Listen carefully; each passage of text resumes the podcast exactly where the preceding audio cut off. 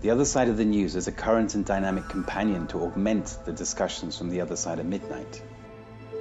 We investigate, explore, and extrapolate facts to gain better understanding of current affairs and events, and thus to bring comfort and calm to our wide international audience. It's a spontaneous commentary based on well verified references vetted through vigilance and discernment. Our Our desire, desire is to awaken your imagination. Imagination with questions. Questions that have not been asked, yet need answering. The Other Side of the News is a place where you can come and be with us in community. learning new things, asking questions, getting compelling answers, and interesting viewpoints. It's about curiosity, We present thought provoking questions to incite your mind, propelling you to see the world in another way, propelling you to see the world in another way. With clear insights and fresh perspectives on global events. Tune in for a balanced view of the other side of the news.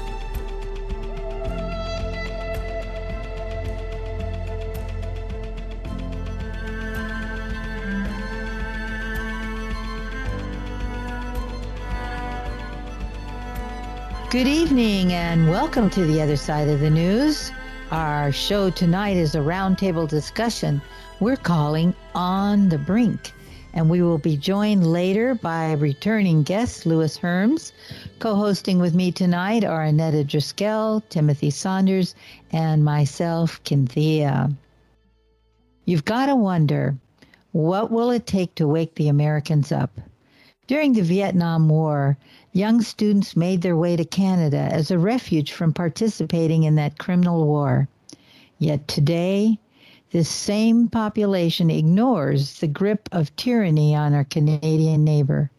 With the COVID over, this brutal regime continues to inject its citizens with poison and declare martial law with no end in sight seizing citizens' bank accounts for buying truckers coffee on a cold, snowy day, mounted police trampling an old lady with a walker with their horses, while other goons continue to brutally beat peaceful demonstrators. This is the state of affairs currently in Canada. Trudeau has ordered his ruthless thugs to do bodily damage and financial ruin, while the Mockingbird media says nothing.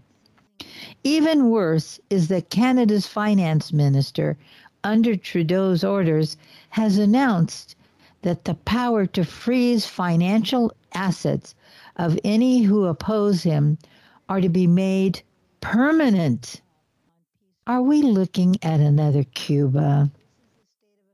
While here in the Bay Area, California, though the weather has been a delight and even the mask mandates have lifted, the majority of the population lives in fear, still masking themselves and their children. I wonder what will it take to undo this mass hypnosis?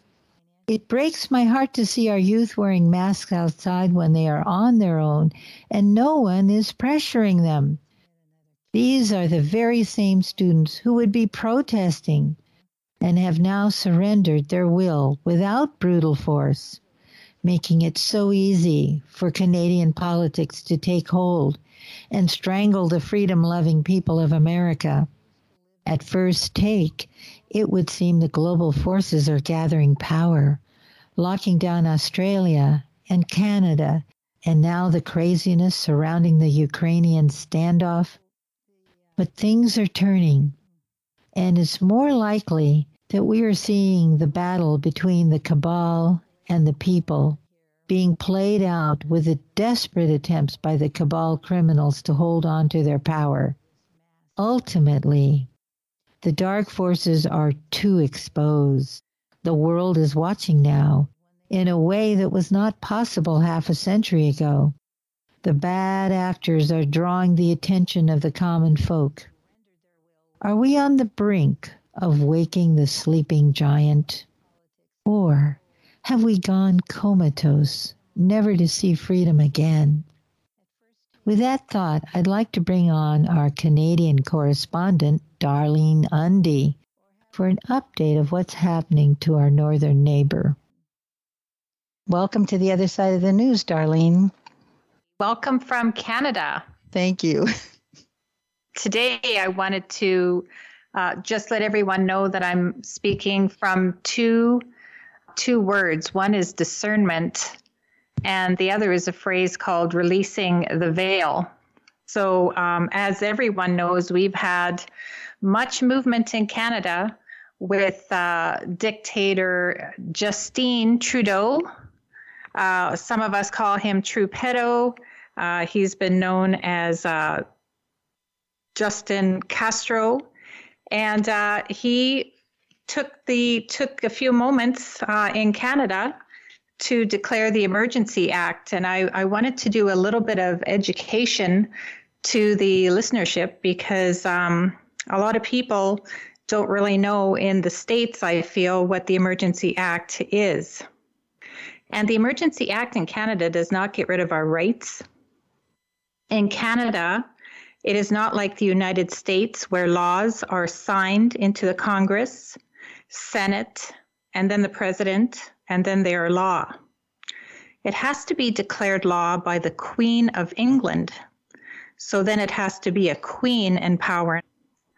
Uh, we have the right to travel. We have something in Canada called mobility rights, which allows us to enter, remain, and leave Canada, even in a national emergency.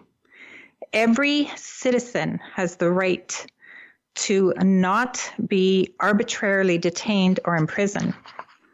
Because, uh, as in the United States of America, every individual is equal under the law.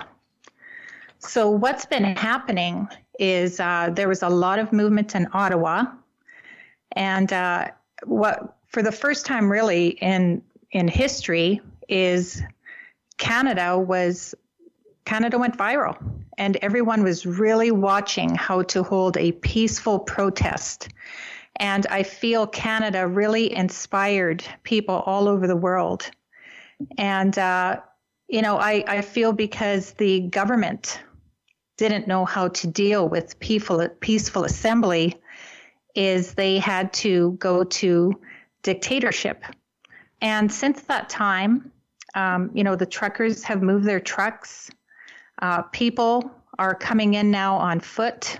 You know, spirits are still high uh, because we want to still keep the pressure on. And uh, as everyone has probably heard, or maybe hearing, is that some of the people's accounts were frozen that actually contributed to the uh, donations that were given to the truckers who had traveled all the way from British Columbia all across Canada and uh, word even had it that uh, Doug Ford, the uh, premier of Ontario, was shutting down trucking companies uh, because they didn't know how to deal with peaceful assembly. Because the, we, the people, were doing such a great job of uh, inspiring people and having them be open to what the government was actually doing to we, the people.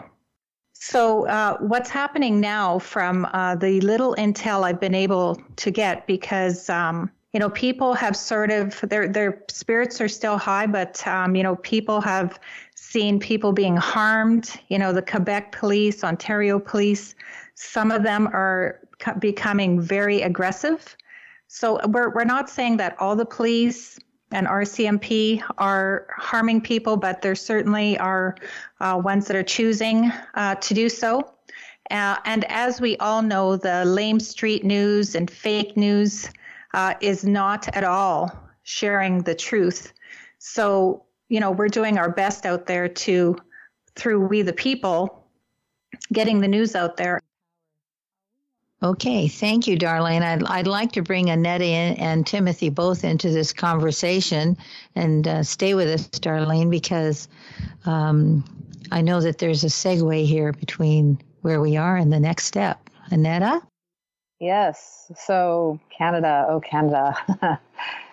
um, so, I wanted to kind of go over some of the things that we're seeing in Canada and, you know, theories I have the idea of why things are happening in Canada as they are and what you think of these ideas. So, one of the, the things that happened is they did have a vote uh, about the Emergency Act this week. And as you know, it was upheld. And then about 24 hours later, it was not revoked. It was, he actually, if you listen carefully to what Trudeau was saying, he said that they would be, they would be, but they hadn't yet. In other words, revoked the Emergencies Act. That's the way I understood it. I've listened to it a bunch of times, and I'm not the only one who thinks like that. So, anyway, my idea here is that maybe what we're watching, and we also had an interesting vote in the US that's corollary to this, which is that they had a vote in Congress to whether to uphold the uh, mandates for Biden at a federal level, which are completely bogus. If anyone knows the Constitution, they know why that's bogus. But they, they went ahead and, and voted to keep it in, and four of the Republican rhinos never showed up for the vote, which is what what chipped the vote. So my idea on this, Darlene, and I'd like to get your view on it, is that maybe what we have going on here is a sting operation as far as finding out who's on what team. We're, we're watching this play out in front of us. Do you think that that's a possibility? 100%. Okay. So okay. W- what I have been sharing with a lot of people is that there has this is almost a mirror experience to what I have been paying attention to with the January 6th event in DC. Mm. Like there are so many similarities, it is uncanny. Yeah. Yeah, and and you know the the thing is is uh what we have I've talked about this many times on the show, but in case there's new people, people are, are baffled as to what's going on with January 6th. DC is not U.S. soil. Therefore, people in DC are not under the U.S. Constitution once they're imprisoned there. They are on a foreign land, and they don't have to do any of the things that happen. They don't have to have a speedy trial. They don't. They don't actually even have to have charges. Which brings me to another point that we have in Canada, where we have a a dictator, uh, Castro. You know, he he came from a good line of, of good dictators, and here we have him going after Canadian bank accounts, Canadian funds, Canadian bank accounts specifically by what they put on their social media, which is straight up social credit, and uh, you know going directly in freezing bank accounts, draining bank accounts, and the thing is, I found really interesting is that they did this, and the Canadians actually started to have a run on the banks. Now, that's actually doesn't sound good, but I think it's excellent because what it did was it exposed their plan. And this is part of their social credit plan. This is part of what they are rolling out. Rolling. The thing with the banks is that they are now showing their their hand. And I think what really happened, and I want to get your opinion on this too. I think what they really had happened there was was Trudeau went ahead and did this, and then uh, he actually probably got pulled back because the banksters are at the base of everything. They control everything. That's how they make us debt slaves. And so when they exposed themselves by doing this, then they had to reverse. And I believe that's why we saw that sudden reversal on the Emergency Act, trying to cover their tracks. But well, I, I say, it's kind of like. Uh, you know, there's a mystery can in the, the pantry with the label missing, and you open up the can and you go, oh, it's a can of peas or it's tuna or whatever it is. But you can't put the can back together, and now you know what's in the can. You can't put it, you know, it's not a mystery anymore, right? That's what they did with the banking situation. Do you think that's true? I agree with what you're saying, Annetta. Mm-hmm. And okay. uh, there's a, there's a couple things I'd like to add to that because, um, you know, I think a lot of people in Canada weren't really paying attention to what was going on. And, and all of a sudden, you have people rushing to the bank accounts. And let's face it, no one's got any money. The banks don't have any money. The mm-hmm. fiat system is gone. You know, the cabal is broke. And uh, I think Justin Trudeau had to, uh, you know, back the truck up basically. Um, and because he was being named by people globally um, not people that were in the uh, World uh, Forum, of course, but uh, you know, people were looking at him and going like, "What's happening with Canada? We're look we're looked upon as the peacekeepers and the tree huggers and everything else." And so, because this is a fake government in Canada, I think he basically, you know, paused and figured out that he was in deep crap and uh, withdrew the Emergency Act. And, you know, he's really following in the steps of his dad, Pierre Trudeau, who was one of the first uh, prime ministers in Canada that did the War Measures Act. So, I mean, the, the apple does not fall too far from the tree. I mean, he was obviously groomed for this, and he's um, he, he's a really horrific person. Once people start really learning about who he actually is and what he's done, uh, this mm-hmm. goes way into crimes against humanity, and uh, you know the Canadian public at large is going to really learn, you know, what's been happening in Canada on a massive scale. Right. Well, I mean, all the stuff's coming up about his actual true DNA and who he really is. He was definitely groomed for the position. But anyway, I want to talk a little bit about Ukraine because it's a big deal right now. And I wanted to talk about the positioning again, where we have a illegitimate uh, president, uh, you know, poopy pants, and he's doing the pretendency up there, and uh, we have a we have a president in exile, and we have the thing with Biden and him supposedly threatening, but not really. I mean, it's just ridiculous. The whole thing is is really kind of comical. Uh, I wanted to point out, just to clear up some things, I actually have been deeply into this and, and, and paying attention to it. A number of things are happening in Ukraine that are not what, of course, not what the mainstream is saying, because the mainstream's not going to tell you the truth. Uh, first of all, a lot of those videos are reruns from other times and places.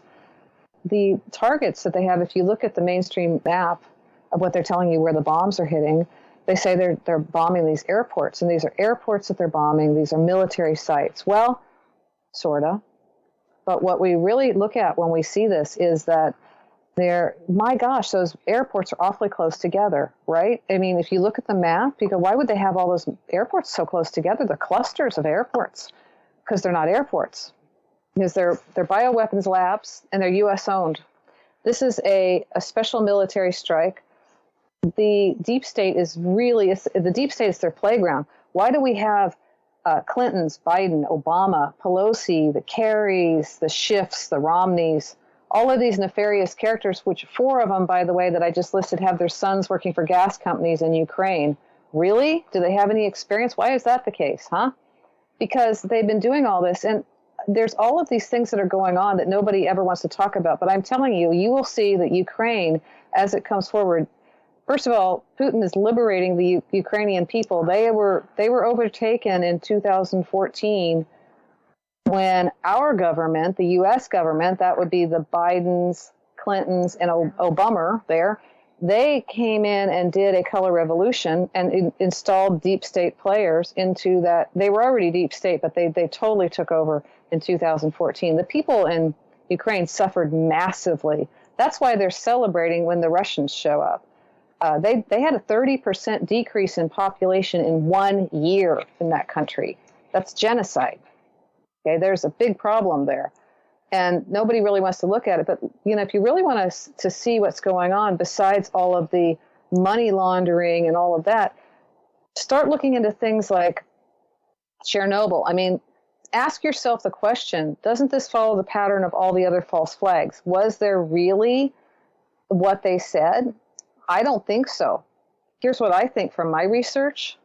What we're going to find out is that is a they're keeping people away from it. Oh, boogeyman, it's scary. You'll die if you get here because of all the nuclear waste and all that. No, no, no. What you'll you'll what you'll see is it's a massive child trafficking and adrenochrome situation there. That's why they want to keep you off base. This is this is more nefarious and darker than you can imagine. So be careful what you're, I would love to go deeply into it, but we only have a few minutes. But be careful what you're looking at when you're looking at mainstream. Remember, they've lied about everything, and this will not be the exception in their lies. They will keep going and going. So this is about, um, you know, if you look at this, Ukraine will, will link to 9 11. It will link to uh, John F. Kennedy's assassination. It will link to everything we've been questioning about everything that's out there, every false flag. It will link it to the banking system. It will link it to central banks, IRS. All of it will link up to Ukraine and all, all of that activity there. And then I'll tell you something else that I think is going to happen is after this, and I say this because Trump is giving us a lot of clues. Uh, after this gets on its way and gets merrily on its way, the next will be Taiwan. And I believe these are clearing out of the swamps we had the, the Mexican cartels cleared out in the last few weeks. Now we're working on Ukraine, and next will be Taiwan. And that's just, you know, from, from what I'm researching. But uh, does anyone have uh, any input on any of that? You give a very few short time to discuss some fairly big points there. You've just outlined about, about Ukraine and Taiwan. I, I think that there's so much going on. It's very difficult to know where the truth is coming from. Everything must be discerned, everything must be cross referenced. And I think we just need to be careful that when we say something, that it is backed up. Of course, we're all very welcome to have our opinions and our ideas and our speculations. But I, I, think in this time, more than any other time, we need to say this is a fact and this is a speculation, almost around every sentence. Uh, do you have any evidence to back any of this up? That's what I've been looking at all week is documenting all of this. And I think that we're going to see more and more of the evidence coming forth. And and also, you know, the, the evidence that I, I like is look at what mainstream media and knowing that they, they show you the inversion of anything and think about what is the inversion of what they're showing you. Isn't that an interesting way to start to look at what could be going on? So that's what I think. Anyway. Well, cert- certainly is a, a, an inversion. I, I, think it's selected. I think there is some truth there as well. I don't think everything is inverted, but yes, I certainly agree there's a lot of inversion. The inversion is very interesting because it's really like a negative oracle where whatever you're hearing is absolutely backwards. And as far as uh, the codes that they're following about what they want to reveal or what they have to reveal, I guess is their plan. They have to reveal their plans. It's part of their, it's actually a religion, it's part of their thing. So this is all going on. And so it's really actually pretty telling I don't know about you, but when I watched anything on MSN, which I don't actually watch television, I, don't even own one, but I do look at clips and things like that in my research, and um, it is absolutely backwards. So very interesting to do it that way. And there's all kinds of other uh, what they what they've labeled as misinformation about everything else too.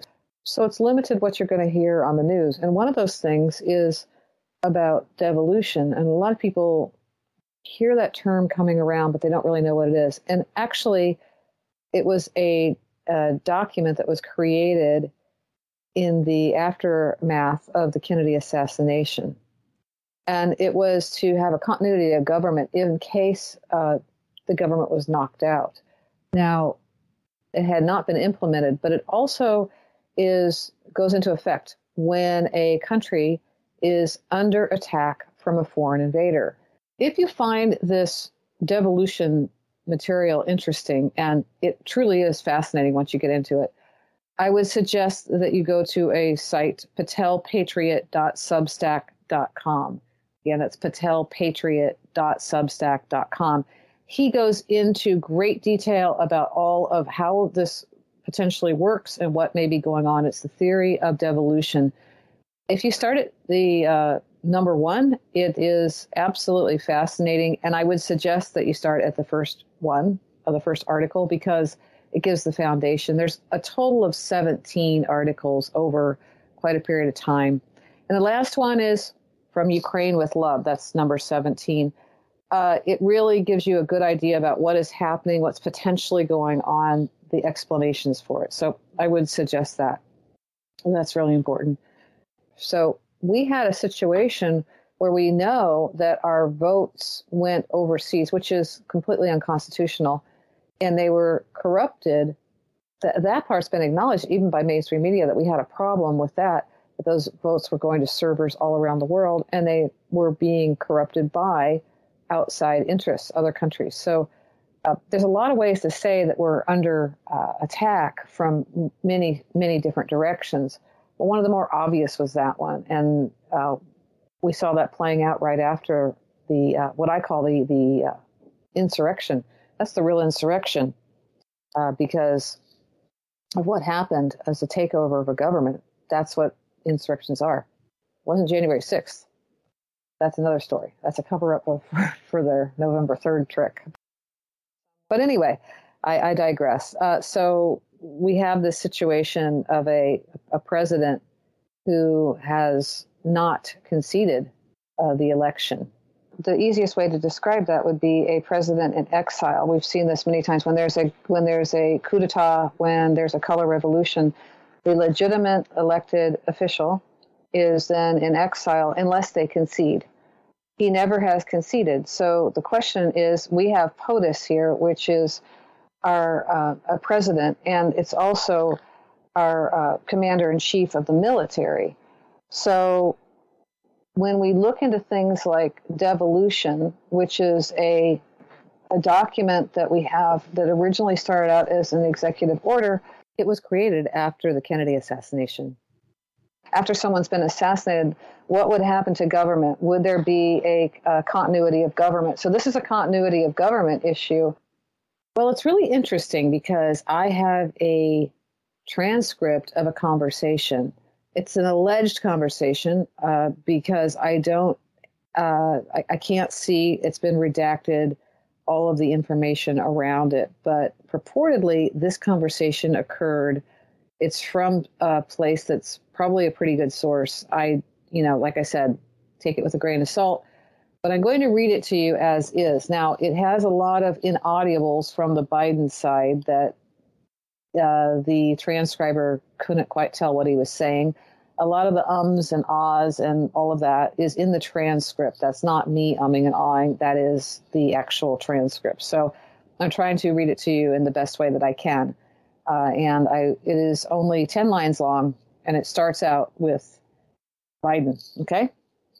So try to follow along here. Sorry, this is the best I can do on that one. All right, Biden says, Good evening, Mr. President. Putin says, Good evening. Biden, line two, says, Listen, inaudible. I'd like to speak to you regarding inaudible. I out couldn't complete respective positions on Ukraine. Now I know you've uh, Putin, pardon me, but I have nothing to disclose. Biden, well, now, wait a minute. There are lives at stake here, and, uh, uh, well, it's in everyone's inaudible to say that we, Putin, sir, inaudible, with all, I think it says with all due respect, but it's not very clear there. You are not the one to make decisions. Biden. Now, look here. I'm the sitting president of the United States of America, and I most certainly am in the position of influence of our military and intelligence department. What we have to do uh, now that escalations have, Putin says, Sir, not to disappoint you, but you are sitting president of nothing and no positions to influence our world or its doings. Biden. Now, now that's not inaudible. Uh, regarding influence, as we think it has to stop here. Now, uh, if all of us could just Putin, there's none of that. So that okay, there's so there's a blank right there. There is none inaudible. So that better way to say than to stand down immediately. Our conversation now concludes. Hmm, that's telling him. All right. So, can I absolutely verify that 100%? No. It's interesting. It came from a good source. It has been redacted as far as the sourcing stuff goes. It has also been said that Biden has tried to call Putin several times since, and Putin is not taking his calls he does not recognize him as a sitting president. And this is really fascinating with what we have with, the uh, devolution idea that is the continuity of government. We have a situation where you have a world leader not recognizing a president, but recognizing another. So, this would indicate a, a bunch of things if we were to take this literally. Okay, so we're in conjecture land here. I'm, I'm going to say, I mean, I'm, I'm, not saying, I believe this is a, is a legitimate document. Personally, um, I can't bring any more proof than what I'm telling you, however, so you make your own conclusion. But he's saying he's not a sitting president. He's acknowledging that there was election fraud by saying he's not a sitting president. Uh, he's letting us know which side he's on. And he's, he's also let us know about the Russian Ukrainian thing. He's been very clear in many of his speeches what he's actually doing over there, which is clearing out the deep state. And it's also letting us know that devolution, which is the continuity of government, is in effect. So it's an interesting position. I mean, it's really interesting. Well, it's break time. You're listening to the other side of the news. We're having a roundtable discussion with Timothy Saunders, Annetta Driscoll, and myself, Cynthia, soon to be joined by returning guest Lewis Herms.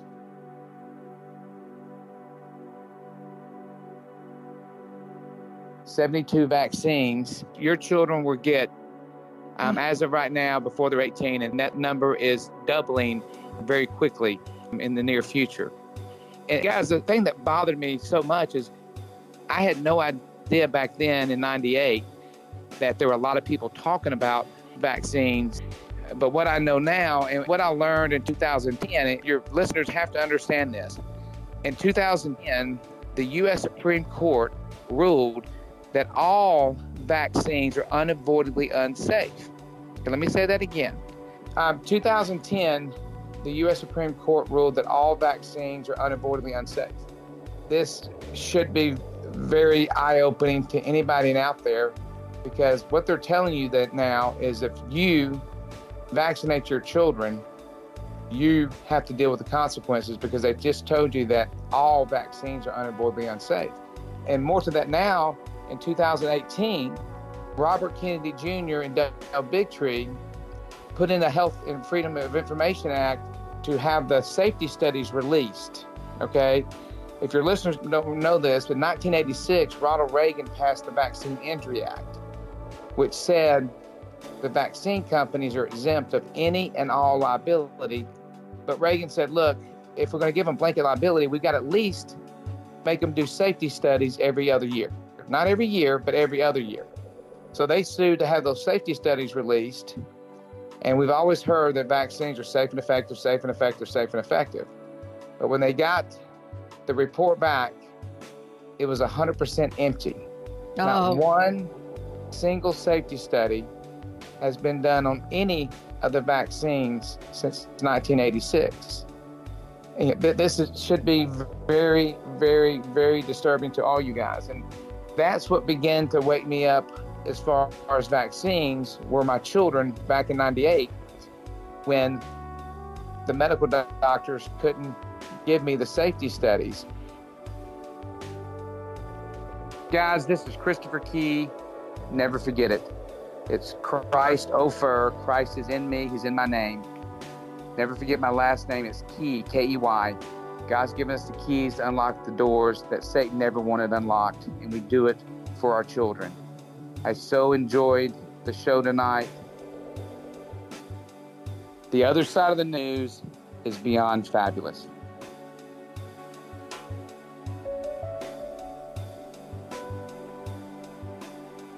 And welcome back to the other side of the news. Our show tonight is called On the Brink. It's a roundtable discussion, and co hosting are Timothy Saunders, Annetta Driscoll, and myself, Cynthia. And we have Darlene Ondi, and we will soon be joined by Lewis Herms. This is the perfect place to play a brief sound clip from President Putin, translated, of course. Today, we will discuss the uh, ongoing special operation in Ukraine. Uh, main clashes uh, between the Russian army uh, and the Ukraine forces are not uh, actually clashes with the Ukrainian army, but uh, with the illegal groups of uh, nationalists that are actually responsible for the blood that we see in Ukraine. These nationalists uh, that became embedded in Ukrainian armed forces uh, actually uh, keep encouraging the Ukrainian army to attack and also serve as human shields. Also, we can see and observe that neo Nazi forces and these nationalists provide heavy weapons to the central parts of cities, including Kiev and Kharkov. They expect to draw return fire by Russian armed forces uh, against civilian population uh, areas, civilians populated areas. They try to do this to then blame Russia for attacking civilians. We know clearly that this is done under the recommendation of American consultants and experts, primarily Americans. I would like once again to address the Ukrainian army uh, men.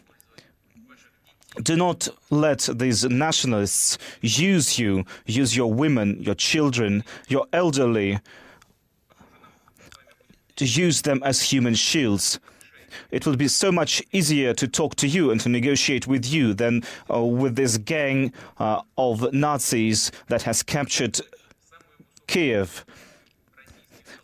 Also, I would like to commend the efficiency of Russian armed forces. They have been acting honorably, heroically, and they are effective and efficient at protecting the Russian people and their homeland. So, Timothy, let's continue. Again, we, we live in a world where it's very difficult to know what the actual truth is and where we should expect to find it. Mm. Um, and one thing that's very clear to me is, is that having been lied to, uh, or let's just say having most of the politicians in the world uh, being very economic with the truth over COVID for the last two years. I mean, this is obviously not the beginning point, start point.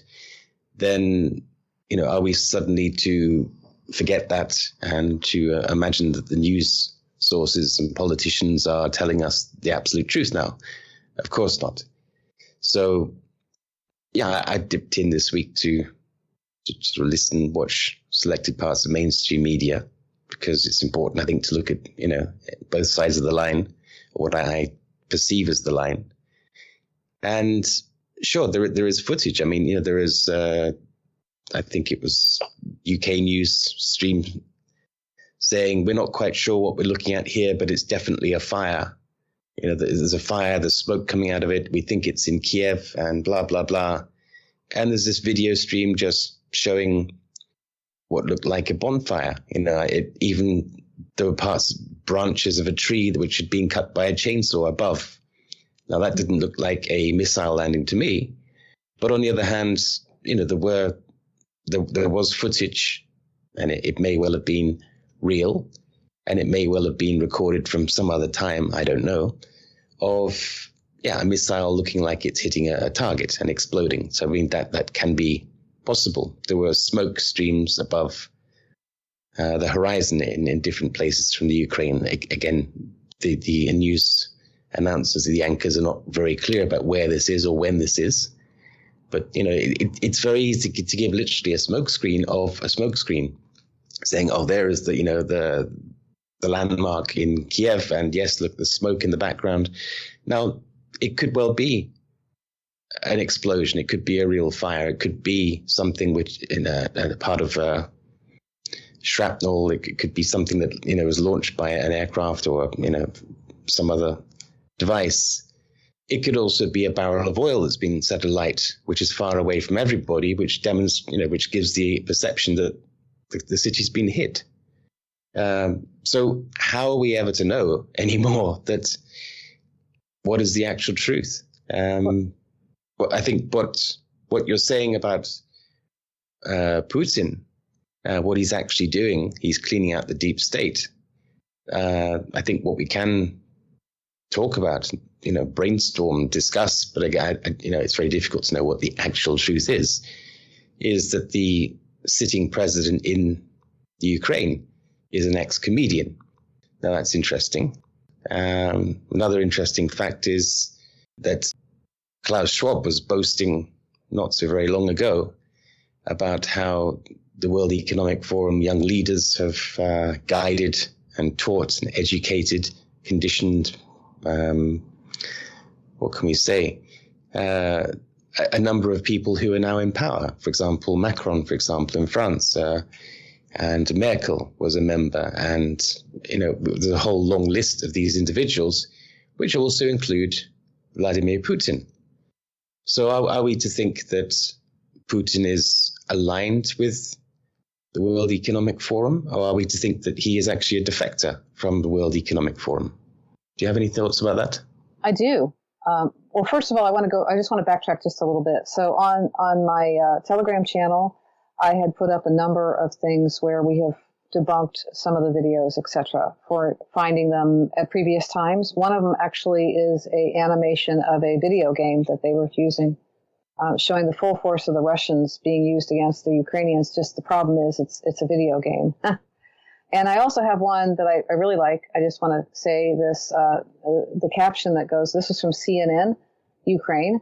We're sad to announce the first American casualty of the Ukraine crisis has taken place. Thoughts and prayers go to the family of the activist Bernie Gores, who passed away this morning after a mine planted by Russian backed separatists exploded.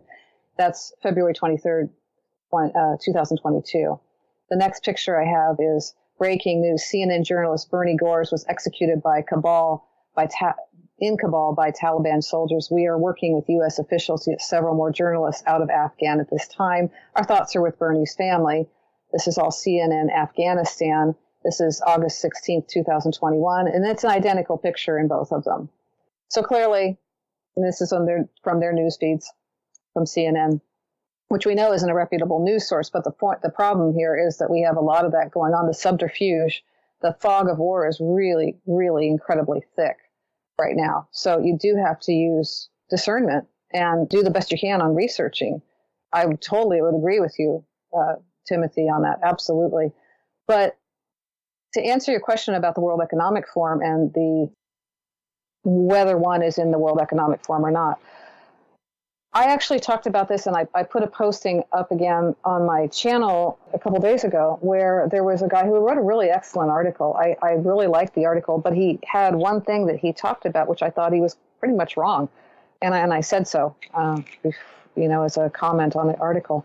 And that is that he said that uh, Trump was, you know, a traitor and all that because he had been to the World Economic Forum in 2016 and 2020. And it showed him there and being introduced on stage, etc. Now, I don't know where this person came from. This uh, he was uh, a world leader at that point. He would be showing up at such places, whether you agree with it or not, with the ideas that are being offered at those places. Don't know, but I do know this: that if one is to win a war, You've got to know your enemy, and you've got to know your enemy better than you know yourself. That's an absolute, absolute. And that's in the art of war. It's well known. So I look at that and I think, well, what are they there for? And you can see that that uh, Klaus Schwab, to steal a great name from somebody I know, is that he um, he was very uncomfortable. You could see this in his body language when he was introducing Trump. So the question is, yes, were they did they go to to his little school? Hmm. But were they gathering information? Which side are they on? This is all the the fog of war. So I can only I get my opinions and their opinions, and I'll tell you they're my opinions until I can document it factually. Their opinions, and so I gather the best information I can, come up with the opinions, and I say, well, you know, this looks like this to me. So when Putin is saying these certain things and his actions and actions are speaking louder than words, I'd say, well, this this certainly looks like this to me. Could it be could it be that there's fog of war? Absolutely. I think that we don't know who's doing what at this point. I really don't. So, see, does that answer your question, Timothy? Not really. I mean, oh. okay, we're gonna try I mean, it again. I, I'm not really asking for a specific answer. I don't even know what specific answer I'm expecting. I was mm. really just asking you for your thoughts about this. I mean, the other the other person that is also part of the, you know, the young leaders uh, at the World Economic Forum, of course, is Justin Trudeau. Now, if we look at, as I say, the main players in in this theatre at the moment, and I'm not denying, you know, there may well be people actually being hurt and killed along the way and casualties along the way. I'm I'm, I'm not ruling that out, of course uh, and a lot of respect the people that you know are doing what being motivated to do what they believe in, of course, as well. But you do have to kind of take a step back and look at everything and say, well, is this scripted? Is it real? Is is is this real? Um, you know, is is this real warfare? Is this something that's actually happening, or is it an illusion? In in as much as to say, yes, there are things happening, there are events happening, there are you know lines are being crossed, you know, troops are being moved around. Um, as I say, some people may be being hurt along the way, but I don't think the deep state or even the, the government or anybody else in, in, in command at the moment really shows that they actually care about the people they're supposed to be protecting. We've seen that with COVID, for example. Um, so, big picture, could this all be a theater? Absolutely. To... Absolutely. Yeah. Well, I mean, I know you are not a Q fan, and, and I am. So, you know, we're, we're different there. But we certainly are. but when I look at that and I see all these things happening, I'm I'm actually you know being uh, a person who's looked at this for a number of years, I'm seeing a lot of this uh, actually proving itself to be very very accurate at this point. It's been a long haul. It's been five years, and uh, but you know one of the things they say is look there it's a movie in many ways and and I you, we look back to movies like Wag the Dog and you can see how they could do this, right? I mean, if you're familiar with the idea of that movie at all, um, they actually create a, a, faux crisis in order to cover up something that they don't want you to look at. So it's a gigantic distraction. Could we be experiencing that? Absolutely. You know, and then, and I agree. There, there are people that will get, you know, false flags. This is a misunderstanding. A lot of people. False flags don't mean it didn't actually happen. It means that the narrative that they're churning out about this may be different. It's like saying 9/11 is a false flag. It's not that people didn't get killed and die and there wasn't horrible tragedy there, but what the story that they attached to that was their narrative that, in my opinion, again, is completely false. So I think one of the things that's said is get the popcorn. You're gonna have you're gonna need a lot of popcorn. This is boy, big popcorn, big movie. In other words, so yeah, I think that we we could. And one of the things about um, war is that you know the, the, fog of war gets really deep and thick, and uh, you know the, the, deceptions run multiple directions in in this in a situation like this. And we absolutely one thing I think most people could agree in is we are in a war. And that's it. We're juggling with so many fireballs at the moment. This conversation. I just want to come back to something before we move forwards. Uh, you were talking about the conversation, the alleged conversation between Putin and Biden. And you're talking about apparently uh, Putin saying that Biden is the commander in chief of nothing or, or something along those lines. Um, so, what happened when Biden apparently, according to the mainstream media, pulled everybody out of Afghanistan. Was that Biden? Was he doing that? Or was that Donald Trump in the background doing that and hanging it on Biden? I mean, what, what was going on there? What's your take on that? Well, it would be my take because it would be the million dollar answer if I absolutely knew what was going on there, right? I think that what we saw was they have been switching back, allowing the faux presidency to, to act as if, but the real control of the military appears to be not under Biden. The military is not responding, and there's been evidence over and over again that the military is not, they're not allowing Biden's administration to access stuff at the Pentagon and that they don't have the nuclear codes, et cetera, things like that, which would indicate that they are not acknowledging him. And if you look at the the devolution stuff, that would make total sense. So I can only go from what we hear from that. Okay, so. when you say they, which they are you talking about at this point? They are not allowing him to access certain codes the, and parts the people at the the people at the Pentagon have stated that uh, high up military officials, and there's a split in the military. The military isn't unified either. So that's my understanding from what I'm hearing. But they're, they, uh, the, the they I'm referring to is the people that would have the authority to say move troops and things like that. So mm. he could hmm. say he, he could say I want to invade uh, Ukraine, and they could say no, we're not we're not going to agree to that. Okay, well, I'm just thinking back as well. I mean, Biden also dropped into this uh, COP at 26. Was it 26? COP 26. The uh, climate uh, climate club. Mm-hmm. So he was there, I believe, and, and he was, you know, outlining his commitment to, you know, reducing this minuscule amount of carbon dioxide out of the atmosphere which already is a minuscule amount by virtue of the fact there are huge amounts of other gases in our atmosphere.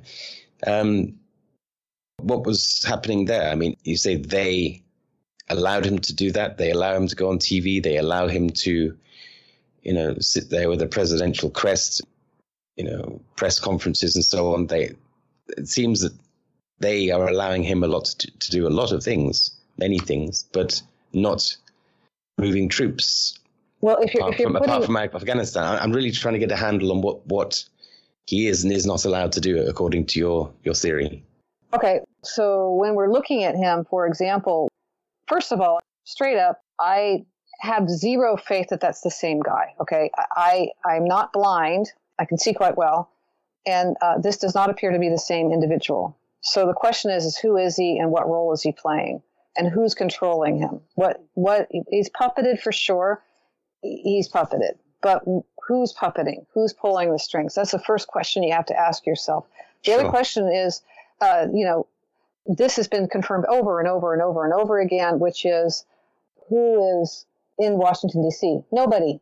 He's never. He has never entered the White House. I said this back on January 20th of 2020. I came you know, I came over to Cynthia's and I'm like, this is not the White House and these are the reasons why and blah, blah, blah, blah, blah. Okay. So he has never stepped foot in there. There's lots of things that he has never done. And there's all kinds of weird, anomalous things that say this isn't right. I remember the morning of January 20th.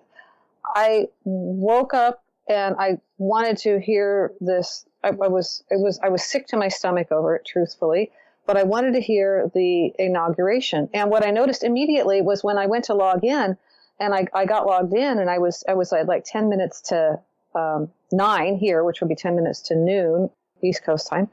He was already being sworn in. Well, that's not constitutional. Period. End of story. Something's terribly wrong with this. So right away, there were all kinds of clues that said this is a show, and if you're paying attention to the clues, you would notice these things. But most people, it, it's not going to notice. And and like like I said, I'm I have looked at, at Q. I don't run my life by Q, but I look at that and I go, well, wait a minute. We were given all kinds of clues about this. That's the only reason I know to look for certain clues anyway. Sometimes I would just miss them if I wasn't already queued up for it. And like, am I seeing this? Am I not seeing this? Okay. So, you know, whether you believe in that or not, it's really not the point. The point is, is that this person appears not to have ever stepped foot into the White House. And there's pictures of the White House with weeds growing in the front of it. I mean, people taking, you know, um, citizen journalists going up there and saying, like, well, there's, there's weeds growing in the front yard of the White House. Something's terribly wrong here.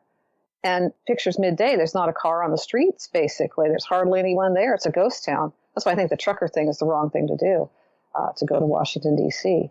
But that's what we that's what we've got. So, um, does that help answer that? I'm not sure if it helps. I'm just really, I'm really just trying to get a, a, better handle on this according to your, your, your theory. Okay. I, yeah, I mean, there's there's an awful lot of other things going on in the world this week. Um, I think that COVID has has passed, well, at least according to in the UK, and that they've they've decided that uh, they're not going to continue with the mandates anymore. So this Thursday, all of the mandates were over, uh, which is which is great news. Of course, it's is it the, uh, the still before the storm, or is it uh, is it really great news? But either way, at least people can take a breath of fresh air. Um, but but it's amazing how many people, you know, either they have Stockholm. Um, what's the, what's the phrase? Syndrome. Syndrome. There we go. Thank you. uh, or you know they've been brainwashed very very well uh, because people complaining that they're saying, well, it, it's this is dangerous, it's reckless. What is this prime minister doing? You know, why is Boris Johnson saying this when when it's not safe? You know, we should wear a mask and we should all be in, injected with this awful stuff, and so on. I mean, it, it's unbelievable. Uh, So there are, of course, many, many, many, many people who do not agree with that, and there are many people taking, a, you know, a breath of fresh air. Um, but these, this is what the BBC, the bullshit and brainwashing corporation, is putting out there, and a lot of the other mainstream media. And of course, it's very selective, isn't it? Because the people are selected according to the narrative they want to they want to show. Uh, that's nothing new. So that, that that's that's quite interesting. We so actually, we'll see. sorry, go ahead. I was going to say it's not just the UK. There are many, many more places as well. I understand in the, the US as well that the the mandates are uh, being withdrawn, certainly mask wearing and so on. You mentioned earlier in, in the show.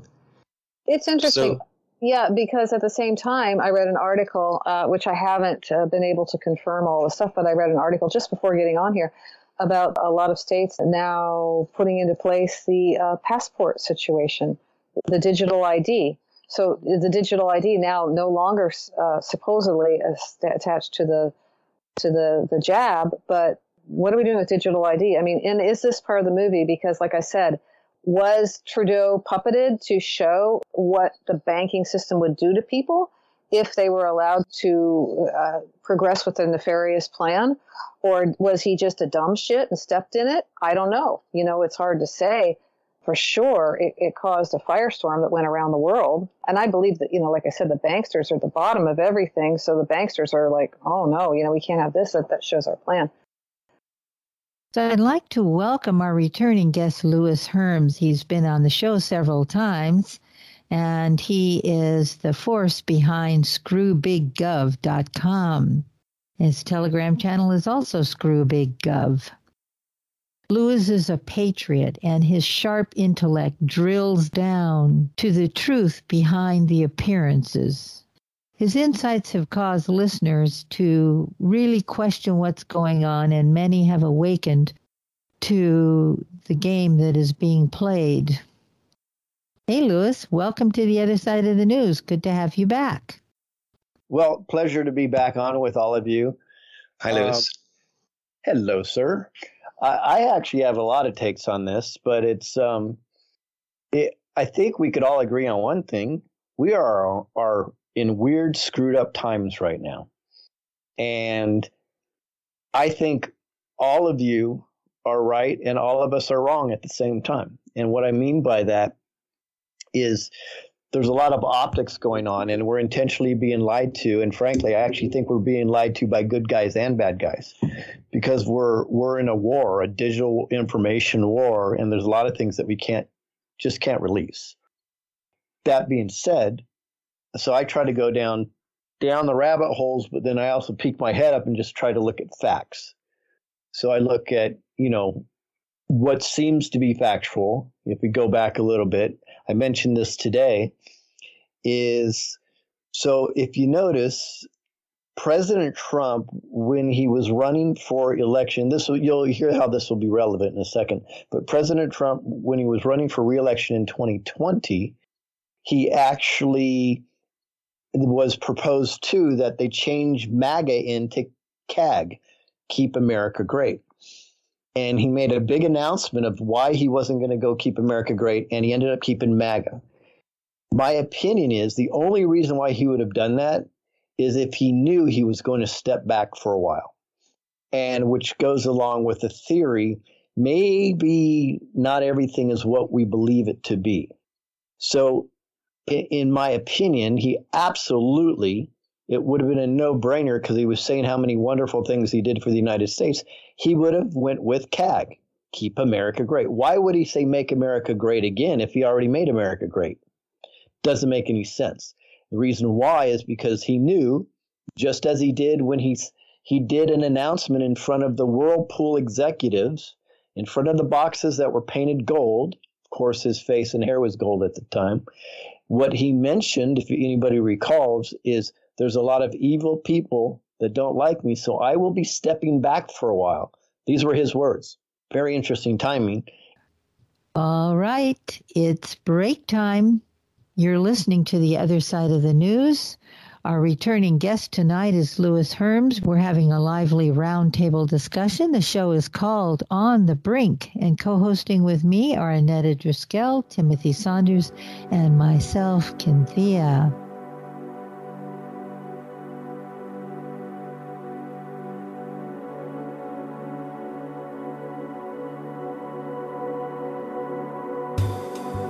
One of the ways that this organized crime system has been able to monopolize the media and has been able to uh, control the government and control perception a, on a wide scale.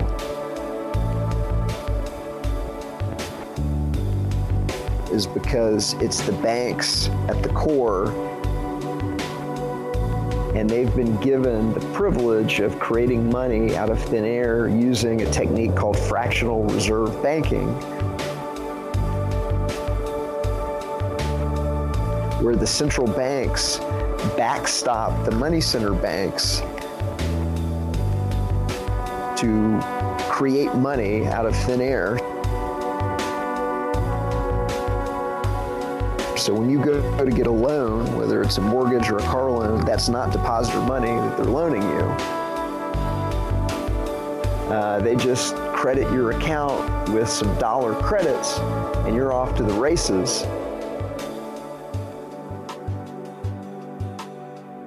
And then you spend the rest of your life paying interest on a mortgage that somebody created out of thin air And that's the reason why the bank is the largest building in every city on the planet because they're making outrageous profits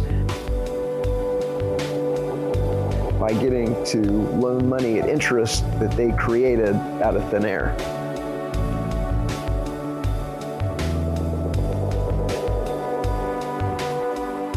This is Etienne de la Boetie Squared, the author of Government, the Biggest Scam in History, Exposed. And some of my favorite conversations are the ones that I have on the other side of the news with Timothy, Annetta, and Cynthia. Thank you for doing what you do and providing the service that you provide.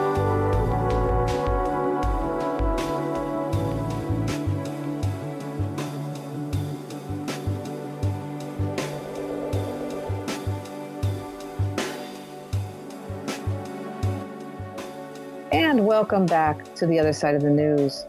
Tonight's show is On the Brink, and we're having a roundtable discussion. And our return guest, Lewis Herms, is here to talk about some of the relevant topics going on in the news right now. So, the 2020 election, which everybody knows, or anybody with you know two brain cells to rub together, understands that that was rigged. But I think President Trump knew it. I think they needed this whole thing to play out.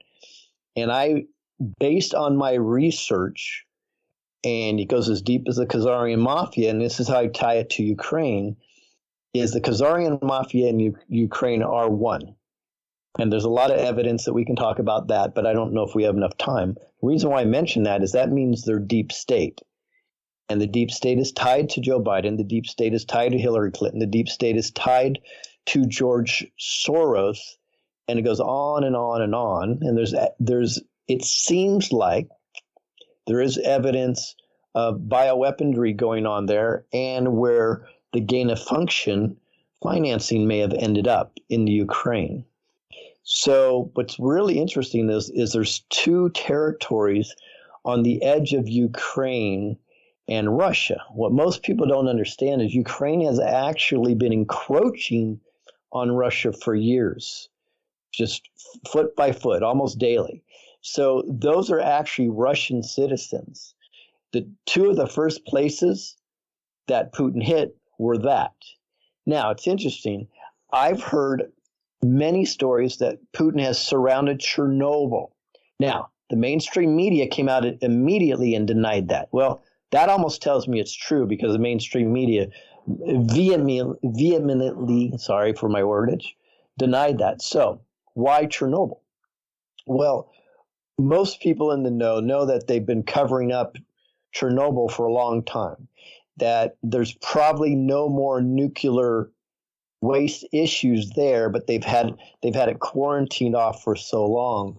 What a perfect place for the deep state to operate and hide.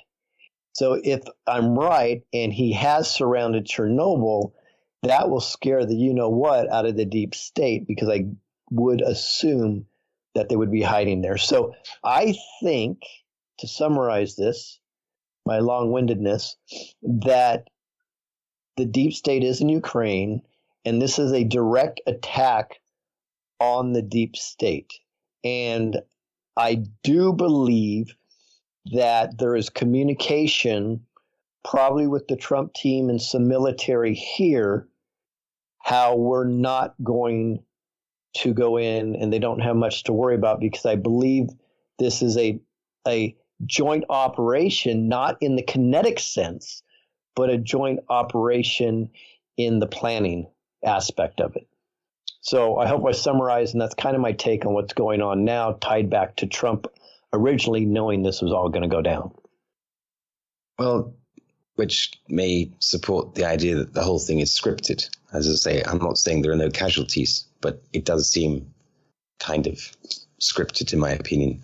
Yes. Um, but to play devil's advocate, which I think is essential in, in these type of conversations, is that yeah, one of the comments I believe that Putin said or was shown to, to, to be said this week was that he was looking at the big picture and looking to uh, look after the safety of the majority of the people, something along those lines. I, that's not a direct quote at all and that that caught my eye.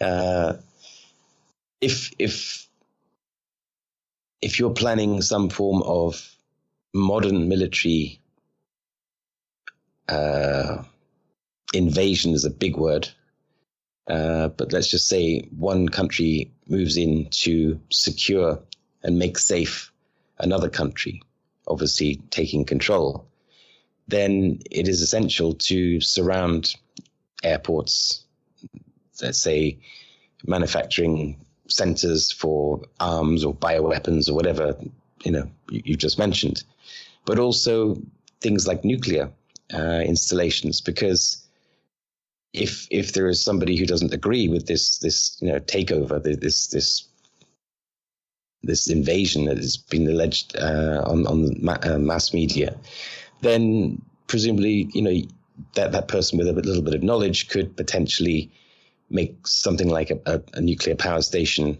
or even a, you know a, an ex-damaged nuclear power station uh, less than safe by you know an act of terrorism, for example. So it, it, it could be a logical step is just to secure Chernobyl because it, it has potential danger it, it doesn't, in my opinion, necessarily mean that that is a secret base for the deep state. It, it could be. I, I don't. It, it, could potentially be, but I don't think that, that it's it's a logical answer to say it, it's a, it's a leap to get there. Is what I'm trying to say, Lewis. No, you I could think be right. Well, no, I actually think it's fair. In fact, I mentioned this on my program yesterday that a logical step for any military would be to to surround uh, Chernobyl to make sure, especially if they think they're going after bad guys, because the bad guys, let's say the deep state is in Ukraine, which I, I really know they are, they would have no problem with blowing up Chernobyl and blaming it on the Russians. Now, mm. here's my big clue. So it's not that I disagree with that, but here's the big clue. If they were just surrounding Chernobyl, there would be no reason for the mainstream media to deny that's happening. But we know the mainstream media is absolutely puppeted. Well, I, I believe it's a CIA DARPA operation, but it's definitely puppeted by the deep state. So the, their denial alone is is my circumstantial evidence that there's something deeper going on there because they would have no reason to deny it. Because it, it is it's a normal military operation as you say. So that was the first thing i thought about. And then the more I, I remembered how and i researched back about all the things that supposedly, and I'm not saying factually, supposedly go on underneath uh, Chernobyl, it makes sense also that they would go there. And I do really, really believe this is a deep state takedown. So um, that that's how I surmise that that's why they're around Chernobyl. But your your hypothesis or your theory would make sense because that's actually the same thing I said yesterday. But the mainstream media would not be denying it if that was the case, in my in my opinion. I'd like to hear a little more about those bioweapon labs that they say are in the Ukraine. That to me really perked my interest. Well, it, it's interesting actually. So, yeah, they actually had these laboratories listed on the website of the UN, and they were taken down today. Isn't that interesting? Now, I, they weren't all called biolabs; they were called laboratories, you know, so on and so fun, so forth. But they've tracked the gain of function and the funding back to several of these labs. Uh, they say 11. I haven't verified that they're 11. Um, the good news is those laboratories the information on them have been archived off the UN's website. So the United Nations, I've gone deep, deep into that before. It's it's hundred percent a Luciferian operation, and there's that's documented though. But I know I know we don't want to go deep into that. But if you can make that leap and understand that, the UN definitely would not want to show that there's laboratories or biolaboratories that happen to be in the same exact markers where the Russians took out those places. I think they took out seven just yesterday alone. They did. That, that's what I. That's what I. Uh, when I was looking into it, it was seven out of eleven. The last I had checked. Yeah, I and I understand they're American owned. Well, it's interesting that you would say that. So, okay, so if if we understand the deep deep state, everything goes at least five or six levels. So just to give you an example, in this in the I live in a town of sixty thousand in Ventura, California. And we've tracked down that even though it's a conservative town, one of the city councilmen was funded by George Soros's group. But it's not direct. It's like five levels we had to we had to go back and dig in. It's almost like reverse engineering to find it. So I guess there are some direct American involvement and financing for there, but I think you have to dig far enough to get to it. So it goes through a, a few levels before you can actually find that. So I won't take that completely yet until I see the information. The thing is, is one thing we know factually beyond a shadow of a doubt is the amount of money laundering that has gone on for decades out of Ukraine. So the idea that they would hide these like shell corporations inside of each other mm-hmm. is is certainly uh, a possibility there, a strong possibility. Well, it's I, I think people may be surprised when this is all said and done. Zelensky may not be an enemy of Russia, and Zelensky is the president of the Ukraine. I don't, I don't believe he is.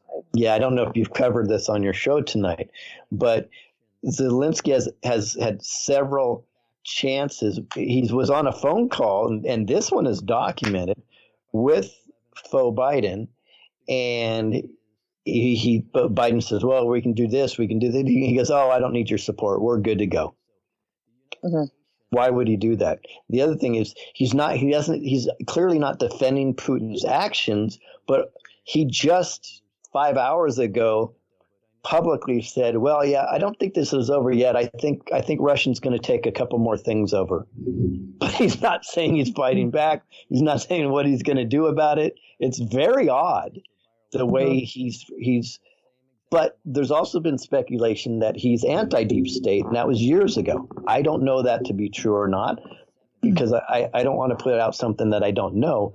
But that is very interesting that I heard that years ago. And now it, he doesn't seem to be pushing back very much. And supposedly he thinks, I'm not he, but supposedly the world thinks NATO and the United Nations would support him.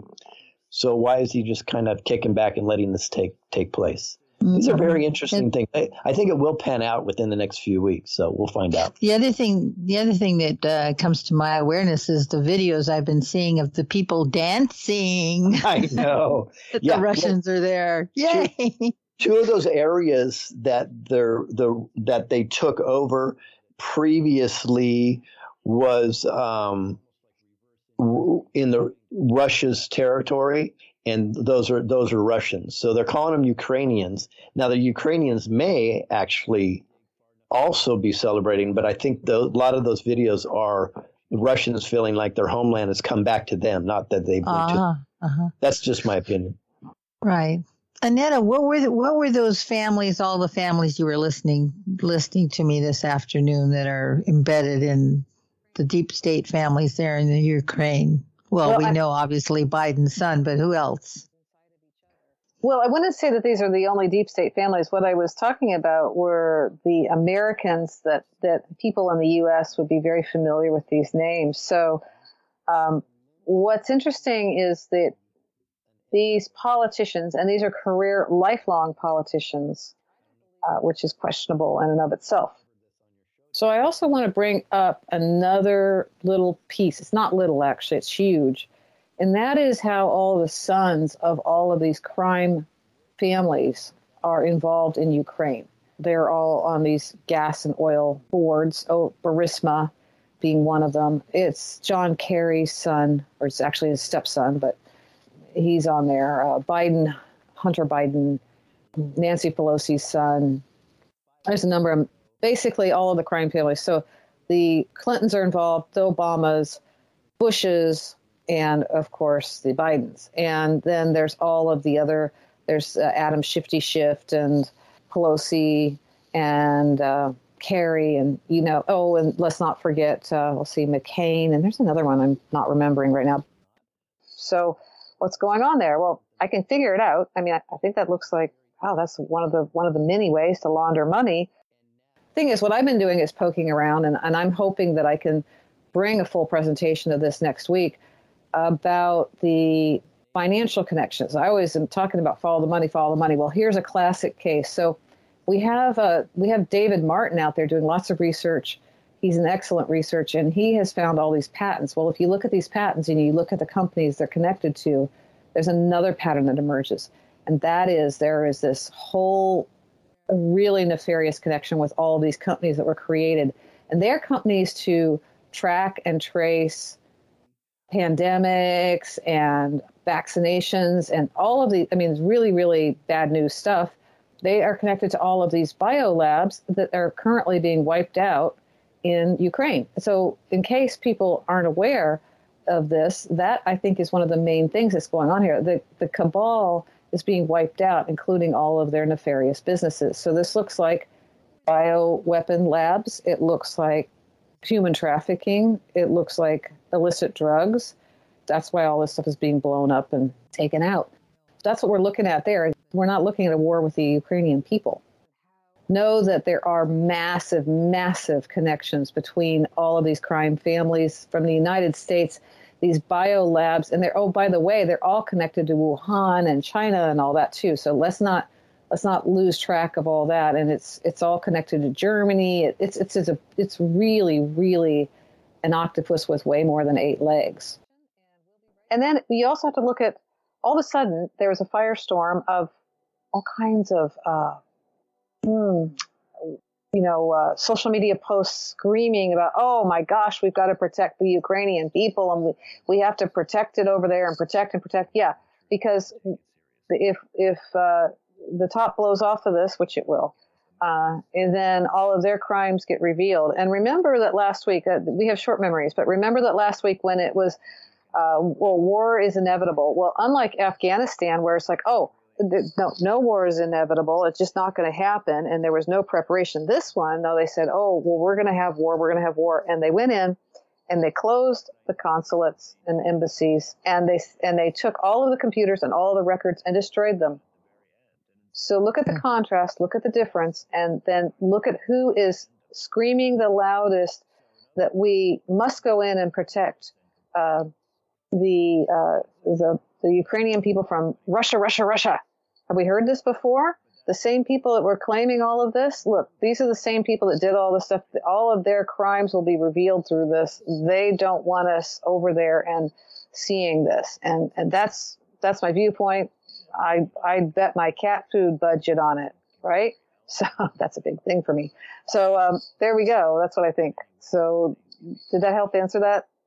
Mm, yes, it does. I do find it really damning that all of the sons are quote employed by the oil industry and they know nothing and they're they're paid these exorbitant exorbitant salaries. It's ridiculous. Yeah well well crackhead hunter got paid $850,000 but that's the that's the smaller part. That's the salary but there's all these other kickbacks and all these other bonuses and all these there's also this huge uh, uh, facility that they went over there. And I remember posting about this over a year ago. Uh, I'm trying to think. Of, I think it was called Paradigm or Paragum or something like that. And it was a house, and it it had tunnels. It had uh, uh, things to attach people to walls, and had human flesh. That's I saw pictures in there. Now you know we could make this up, but it was very odd that this story came up. Um, it was very nefarious stuff. Maybe uh, maybe Lewis can fill in on that. I'm not sure, but uh, this was all. This was the Biden's compound over there in Ukraine. The Bidens have this compound in Ukraine. In fact, all these families do. Isn't that interesting? I don't know anyone who has their vacation home over in Ukraine except for Deep State. So it is a strange place for a vacation home, and why all there and not other places? Right. So, do, do you remember that, Lewis? Do, did you the when they raided that place that the Bidens had? Yeah. Um, what's I think what's most interesting is, and I don't know or remember all all the details, but it, some of this actually came out on mainstream media. Yes, as, right. As an they of course they position it as an attack on the Bidens, right? But all I think Cynthia said at the, ba- the best is what a strange place for a vacation home. You know, and we there, there's a saying that's been going around for the last four years, but I actually absolutely agree with it. Is there's too many coincidences are really mathematically impossible. So the, the writing really is on the walls that that's a deep state haven, and in my opinion, most of them have been taken down, but I think the last three to go are Ukraine, Switzerland, and Israel. And people will say, What? Are you crazy? But I mean, I've done a lot of studying on Switzerland. In fact, I think my first show with you guys on were on was on Switzerland. Switstica. yep, exactly. And it's you know, it's proving to be to be right. And all roads seem to lead there. Um, but it's very interesting is uh, Ukraine was a great place for them to hide because of Russia. And it sounds really weird. Why would you want to hide by somebody that may be after you?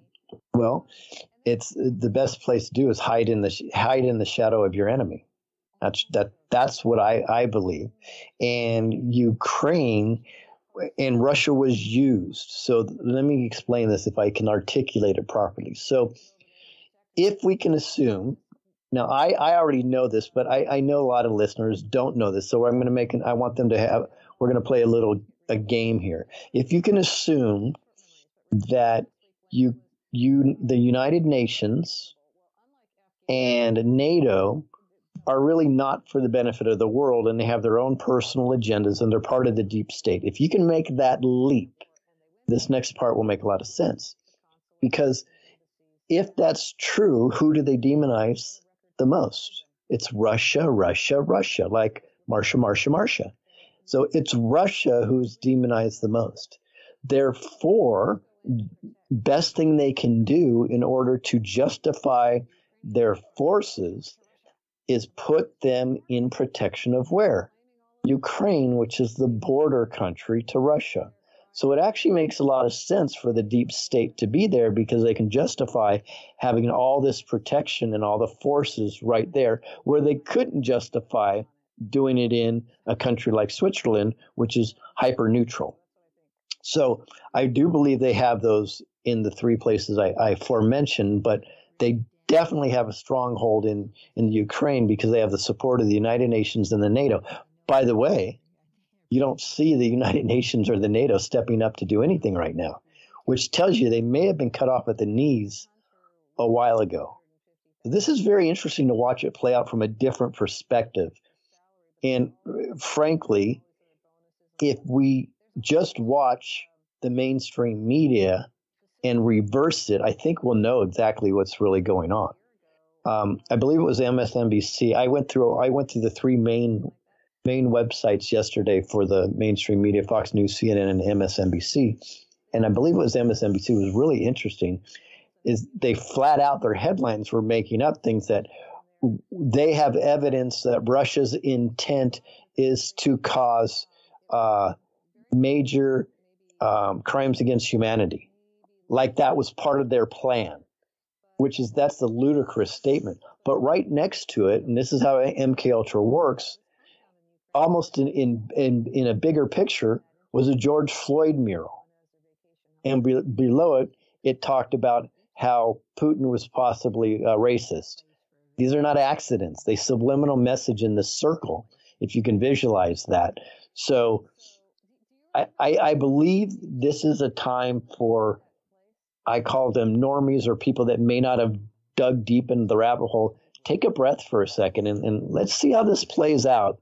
I'm not suggesting that that you pick the side that I'm on where I believe they're attacking the deep state.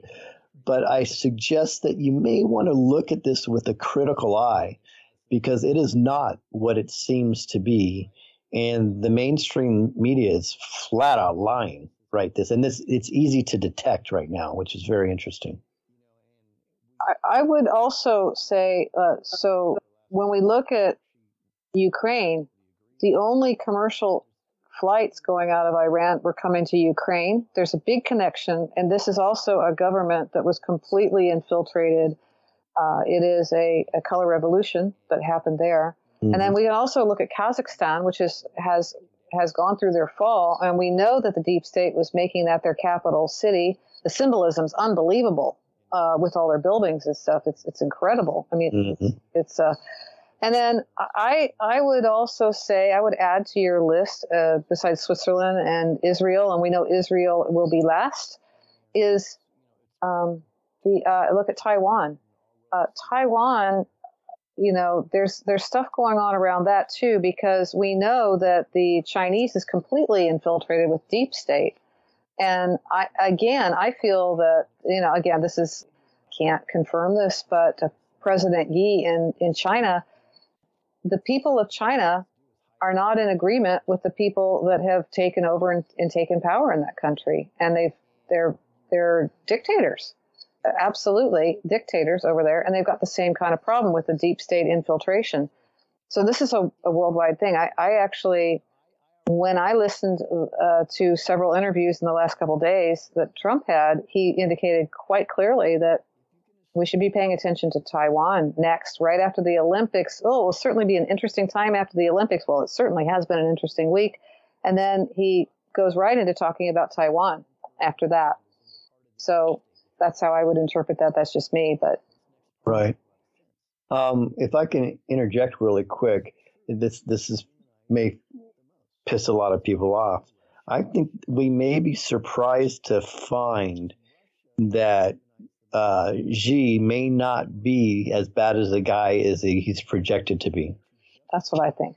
and I oh do you okay good. yeah yeah so yeah. because uh, uh, from what I'm studying is the, the they okay so for in, in Russia where it's filled with oligarchs right mm-hmm. and they've slowly have been getting so the way the central bank went, and most people know that Putin kicked the central bank out of Russia.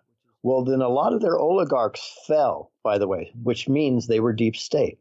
In China, it's it's it's virtually the same thing. It's a bunch of billionaires, it's oligarchs that have puppeted the government for a while, and um, I believe it's a it's a split country very similar to what I believe is going on in the United States right now. So if Xi goes into Taiwan, it will publicly look like a sign of weaknesses, weakness on Biden's part But I believe what you're indicating, which is true, and you can see it in the symbolism, there's a massive deep state in Taiwan. Yeah. So a lot of this stuff is going to play out differently than the original optics. But remember where we get the optics from. That's why I'm shocked that people even even trust anything that's coming through the mainstream media because everybody that's at least in the know or, or awake knows that the mainstream media is intentionally been manipulating us. I'll go as far as MK Ultra to us for decades and decades. So, but I still watch people that supposedly are awake or in the know, and they they they fall back into it that easy. But why would you believe anything they've said when we've been manipulated forever? It's it will play out for you if you look at the mainstream media, which I do, just because I know it's literally the opposite in most cases of what's really really going on. And well, I'm going to say this is fun to watch. I don't mean because of the death and the destruction. That's horrible, right? But the fact that this is literally what us crazy, whacked out, tinfoil hat wearing truthers have been saying for two and a half years that this is how it's going to play out.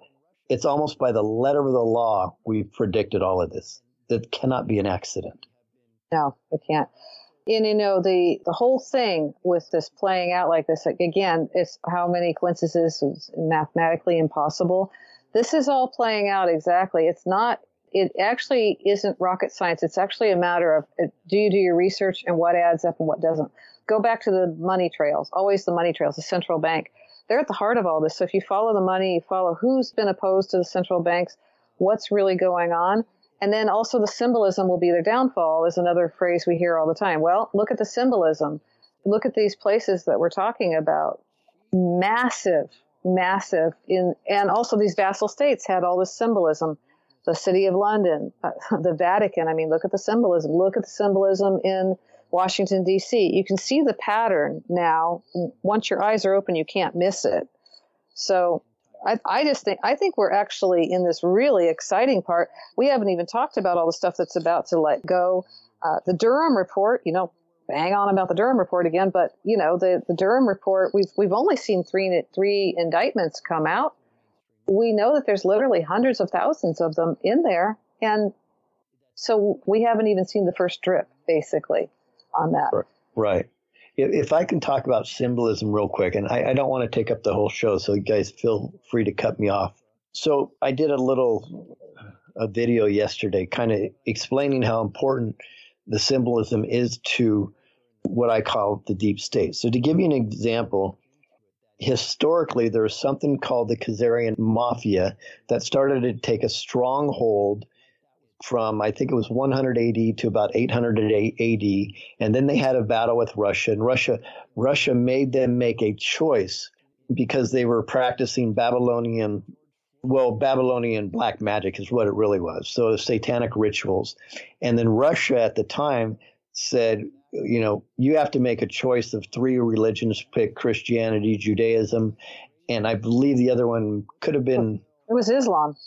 Yeah, I believe it was Islam. So, the, so, and they picked Judaism, but that was a front because then what they did for the next 400 years, they practiced black magic in the dark, and they did a lot of crazy, crazy stuff. We're talking pedophilia, uh, uh, satanic rituals, uh, certain type of bloodletting, and and uh, killing people all over.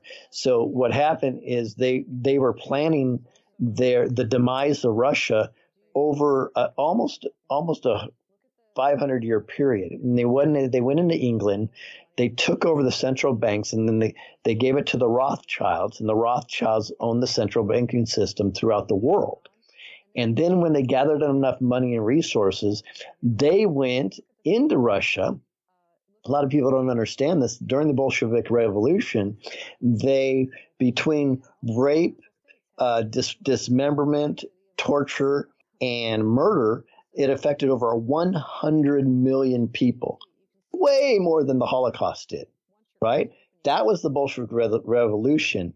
And that was the beginning of the deep state right there. So what happens is, and this is where I'm going to tie it in. This will be very interesting.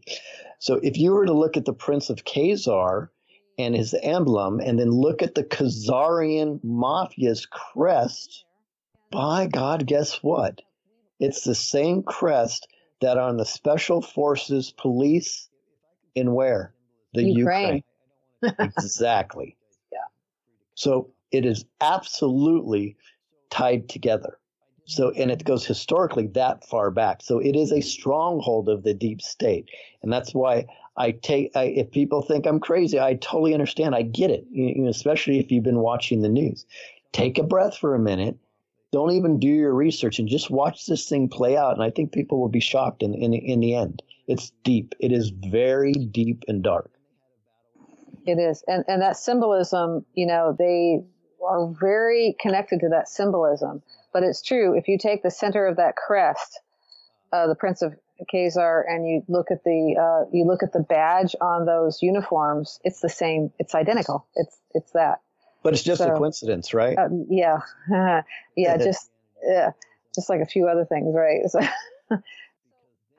I'm just fascinated listening to this dot to that dot. It's um, it's a lot to take in, and it is. It really is and even so, it it seems to make sense. Yeah, and it, you know, it is a lot to take in, and it's what I've been called, kind of, you know, for fun the the 4D bridge, which you know, there's this in the spiritual community, they believe we're in a 3D and we're moving into 5D, whether you believe it or not. I, I I feel my my job, I'm, my place on this earth is to help people awake and I've learned that you can't shove the information down their throat. And I, I teach um, red pilling through acclimation. And what, what that means, for example, is I can't just tell somebody, hey, uh, you know, you want to talk about 9/11? Sure. Hey, just so you know, George Bush caused 9/11, and there's there's billions of dollars of gold underneath Tower Seven, and and you know they blew up the towers on on per, on purpose with fake planes. Da, da, da, da. You've lost them. You know, if yeah. you're talking to, if you're talking to somebody, you've lost them at that moment.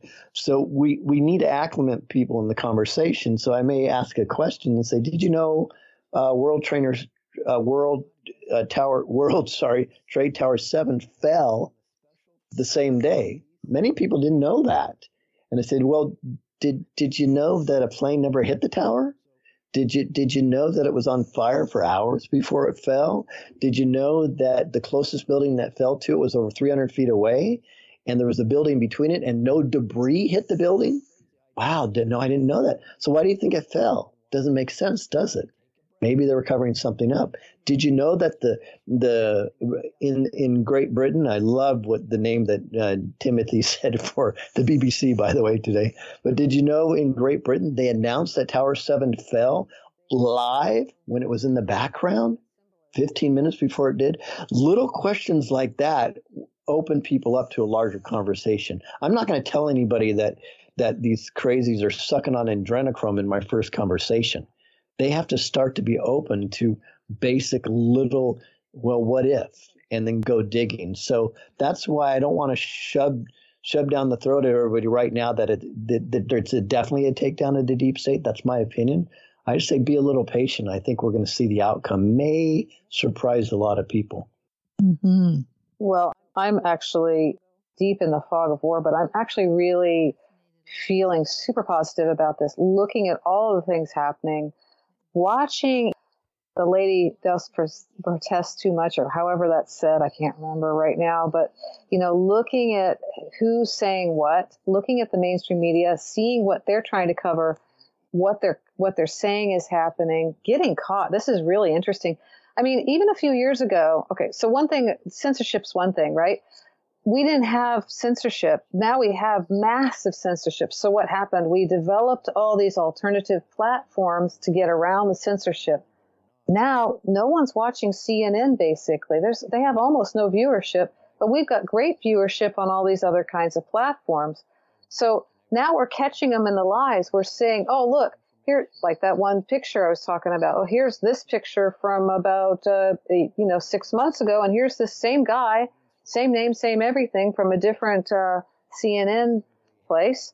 And, uh, oh, he just died again today. Oh, wow. Look at that same guy. So we're catching them in their lies. It's a really interesting time. And I, I think, you know, what a fascinating time to be alive. Maybe difficult, but very fascinating. Not like we have a choice.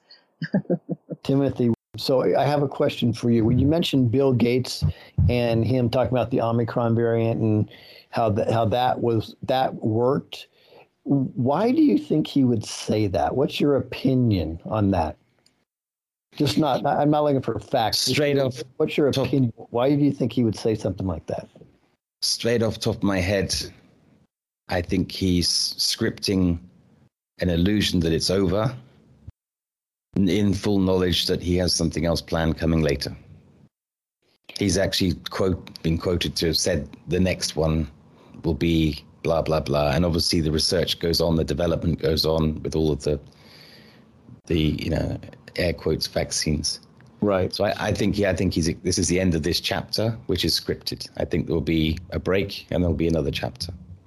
For example, the UK legislation. I'm not saying everything revolves around the UK. It's just I happen to follow that more than sure Taiwan, Taiwan, for example. But you know, they said it's the end of all mandates, uh, but they also said, but we will be offering a fourth jab to the vulnerable and a fifth one in the autumn. So, in other words, they're just putting the foundations there for the next chapter. So, eh, do you believe that this uh, the jab is some form of a, of a bioweapon, or do you believe it's just a, f- a failed big pharma deal?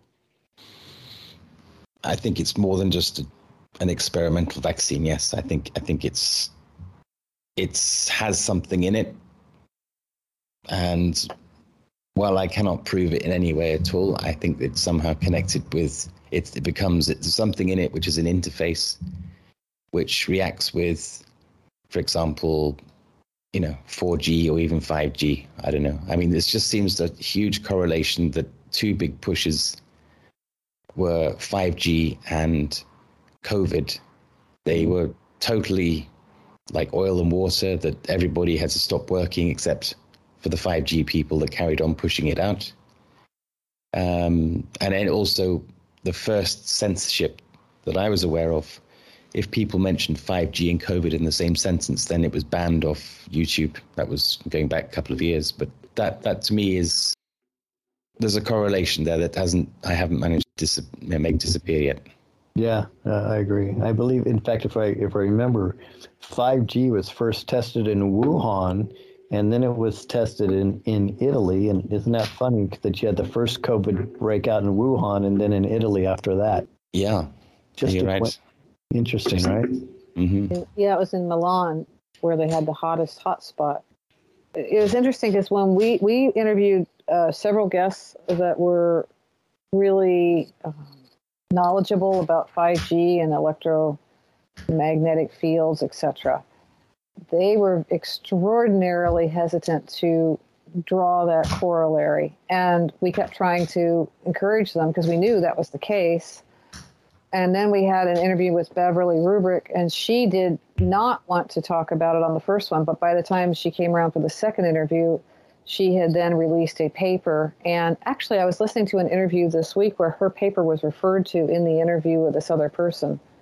And it's one of the only uh, papers that's been published that actually clarifies and proves that there is an absolute correlation between the 5G and the COVID crap. So that's Beverly Rubik. So this is for everybody, but um, Timothy, would you would you believe that there's a this is a, a world depopulation event like the Georgia Guidestones type thing? I would say if it is, it hasn't happened yet because I, I, think, despite the fact that lots of people have lost their lives during this so-called COVID pandemic, I don't think anything like the numbers have been achieved according to anything according yeah according to the Georgia Guidestones. I mean, if if I think it's more like this is the the installation and the depopulation is something yet to come. Yeah, it's interesting you say that because I've I've always thought that this was the test. Mm-hmm. That, that this is this is their rollout to test and see it. Now, I do believe, and you know, maybe I'm wearing my rose-colored glasses, that this thing is it's thwarted, and the the test failed and it's being exposed. I, I mean, when when you can get 1.4 million Australians in one city that that houses 400,000 people because of this vaccine and the mandates. Mm-hmm. People are waking up.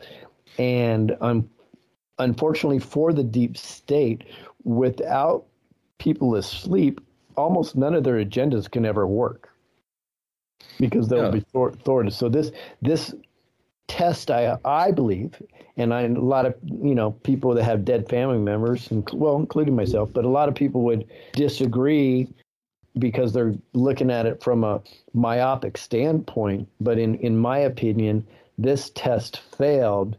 And this is the, the beginning of the end of the deep state. So I think in the long run, we'll look back at this as going to be a turning point in history that was maybe pretty good. And you know, I am putting my rose-colored glasses on, but I have a, I have some evidence, anecdotally, to believe that. Well, I think there are lots of teams out there all some of them acting in unison, some not. Um, and there's obviously yeah. sort of, you know, there's narratives within narratives, as we know that that kind of, you know, pyramidal structure happens. I mean, I think that we're into like sort of, you know, the dark dark matter areas, it, we, things we cannot see. You know, the dark web. People say, "Oh, the dark web," but I mean, what do they mean? They just mean they don't understand what's there. It's like dark matter. We don't understand what it is. Dark energy. We don't understand what it is. It's just a lack of it's total obscurity. There's lack of awareness of even what it is. It could be huge. It could be tiny. We don't know. So it's it's a lack of understanding. For example, I mean, you take this on any level.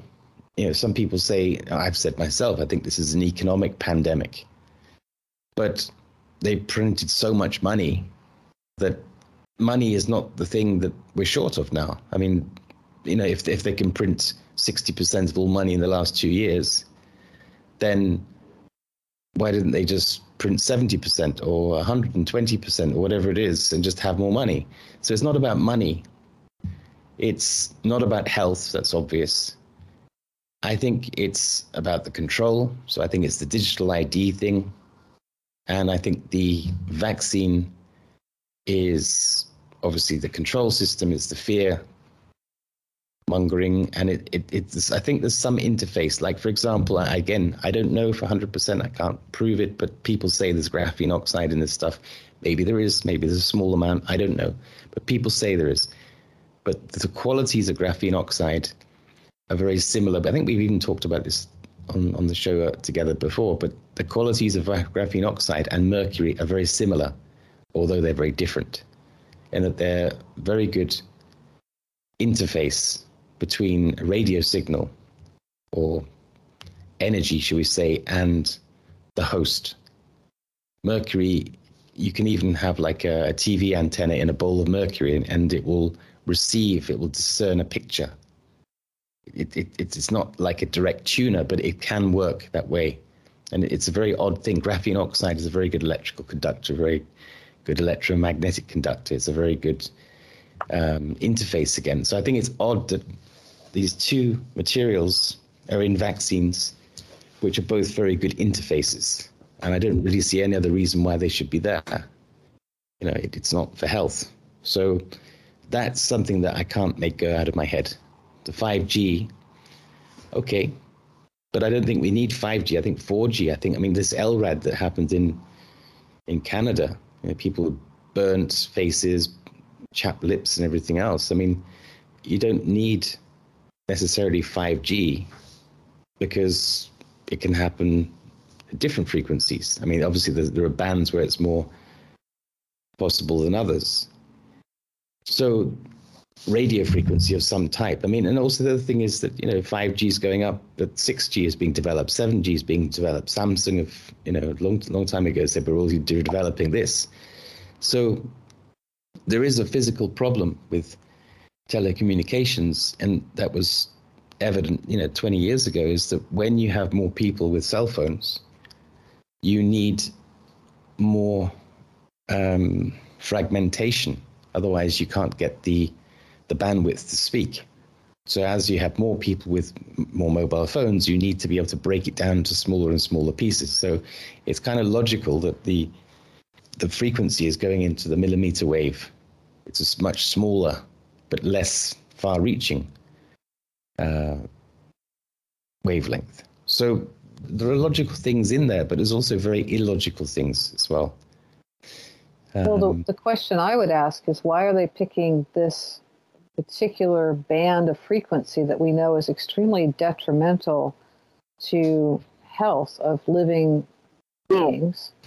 And eh, where we can actually carry the information if we shift it just slightly we can carry as much if not more information and it doesn't have that same effect on us. So you know and years ago uh, at the at the beginning of this millennia, they the FCC in this country took all of the analog uh, bandwidth and gave it gave it to the corporations uh, and took it away from the people. And you know, a lot of people are like, "Oh, digital is better." Digital. Well, believe me, it is not better, and it's not a higher quality. And so, you know, we brainwashed into that too, thinking, "Oh, this is better," and it's not. It's not only not as good, but it's also detrimental to us. I mean, I was talking to someone today, and they were saying, "Well, how do you know if there's, you know, 5G and stuff?" I'm like, "Well, look around. Do you see any insects? Where did the birds go? They're gone." I'm sitting out in the backyard today on the deck when I'm saying this. Not a single bird was out there. Not one. You do have lots of cats in there, sir. Yes, I do. But uh, no, we we've always had a lot of birds here. No, it's it's an my interesting cats. point. My cats are flunkies. yeah, it's an interesting point though with the birds because I've heard a lot of.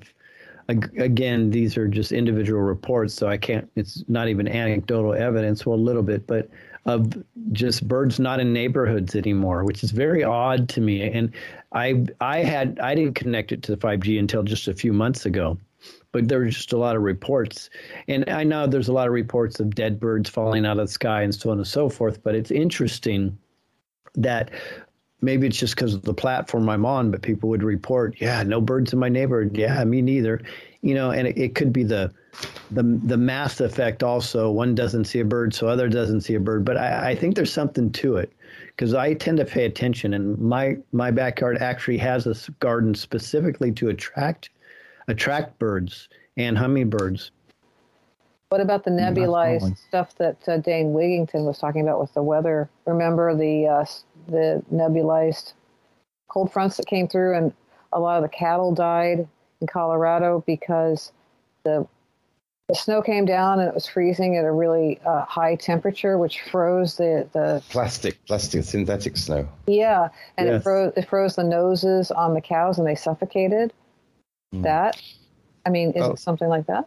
Well, I, I think there's something to be said for these PCR thing as well, because you know I think if we take away the what they say the cause, the reason why we should have PCRs, if you take that away and just think about well, why would you want to have? I mean, most people have had so many PCRs; it's incredible, Oh, I know. and on a regular basis. So it's like, why would you want to do systematic, regular DNA testing on people? Is it because you're nebulizing something in the atmosphere and then seeing how they react to it? And then, you know, there's your name, there's your location, and this is the DNA and how it is now. I mean, is there something going back to, you know, is, is there something in, in the, for example, there, there was, there's a wind here, it's a southerly wind, and it's called Lodos here. It's just the name they give it. And when it comes, it's very warm and it rains a lot. And when rain comes down, also comes down a lot of sand, obviously, like the Sahara. Do you remember those videos I showed you of like the Alps covered in sand? Mm-hmm. I mean, that's pretty odd stuff. That's that's I've not seen sand come all the way up to Switzerland before, um, but maybe I didn't look for it before. So, what I'm trying to say is that maybe I don't know. Maybe, like I say, there's so many different narratives going on in tandem. At the same time. But maybe this is some form of weather control, and and is there something in the atmosphere that is coming down, and then we're breathing it in, and then it changes? I mean, I felt I had these migraines. I never had migraines before during that Lodos time, the wind. And so, is that different than last year? Or is that just a coincidence that I'm more stressed this year or I have something else going on this year? I don't know. But it's odd. There are odd things going on. And I think that we need to start, you know, join, joining these dots, but we need to validate them. And that's, that's, the, that's the difficult thing. There's a speculation, but well first you have to have a theory and then you have to validate it so you have to you have to come up with the ideas like well i think that it might be this okay then you then you you start to okay. prove or disprove it, right? So, so what's the PCR really for? Right. So, okay. So let's look at that for just a second. Uh, you know, people have done massive amounts of that. There's a lot of, of different things that have come forward saying, "Hey, look, under a microscope, these fibers are the same as um, asbestos. It's it is sterilized by uh, ethylene oxide, which is a carcinogen. A, a carcinogen. It's going up and going eight inches up into the, to the nasal passage. Are you kidding? That's like going right into the blood brain barrier. To, it, That's it, the intention, right? Right. Eight, and eight inches. And is it all about, is this part of uh, mind control and torture and submission? I would look in that direction. I think that's, I mean, it was a well known thing used in, in Egypt to get the slaves to submit. We know that, you know? So you look at all those things and, and the whole combination with the, the mask and all that. So you start to look at that and you just think, well, I am a tinfoil hat person, but you know, eventually what happens is is these things become provable after a while. But while we're in that that place, I, I'm not going to throw it out just because I can't absolutely prove it. I can speculate. I can say I think that this might be. I, I hear I hear what you're saying about verifying it, but sometimes you can't verify it until you get enough evidence to verify it. I mean, but you have to be looking first. You have to be, you know, well, the idea comes up, right?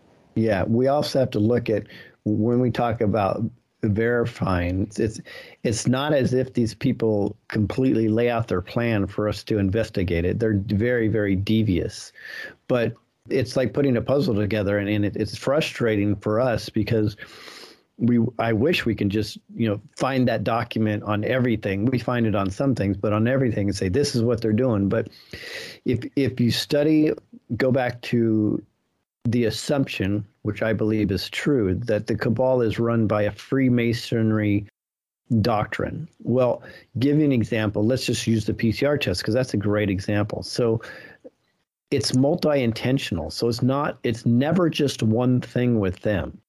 So they originally used the PCR test. One of the main reasons is because it can the magnification can fake just about anything they're looking for.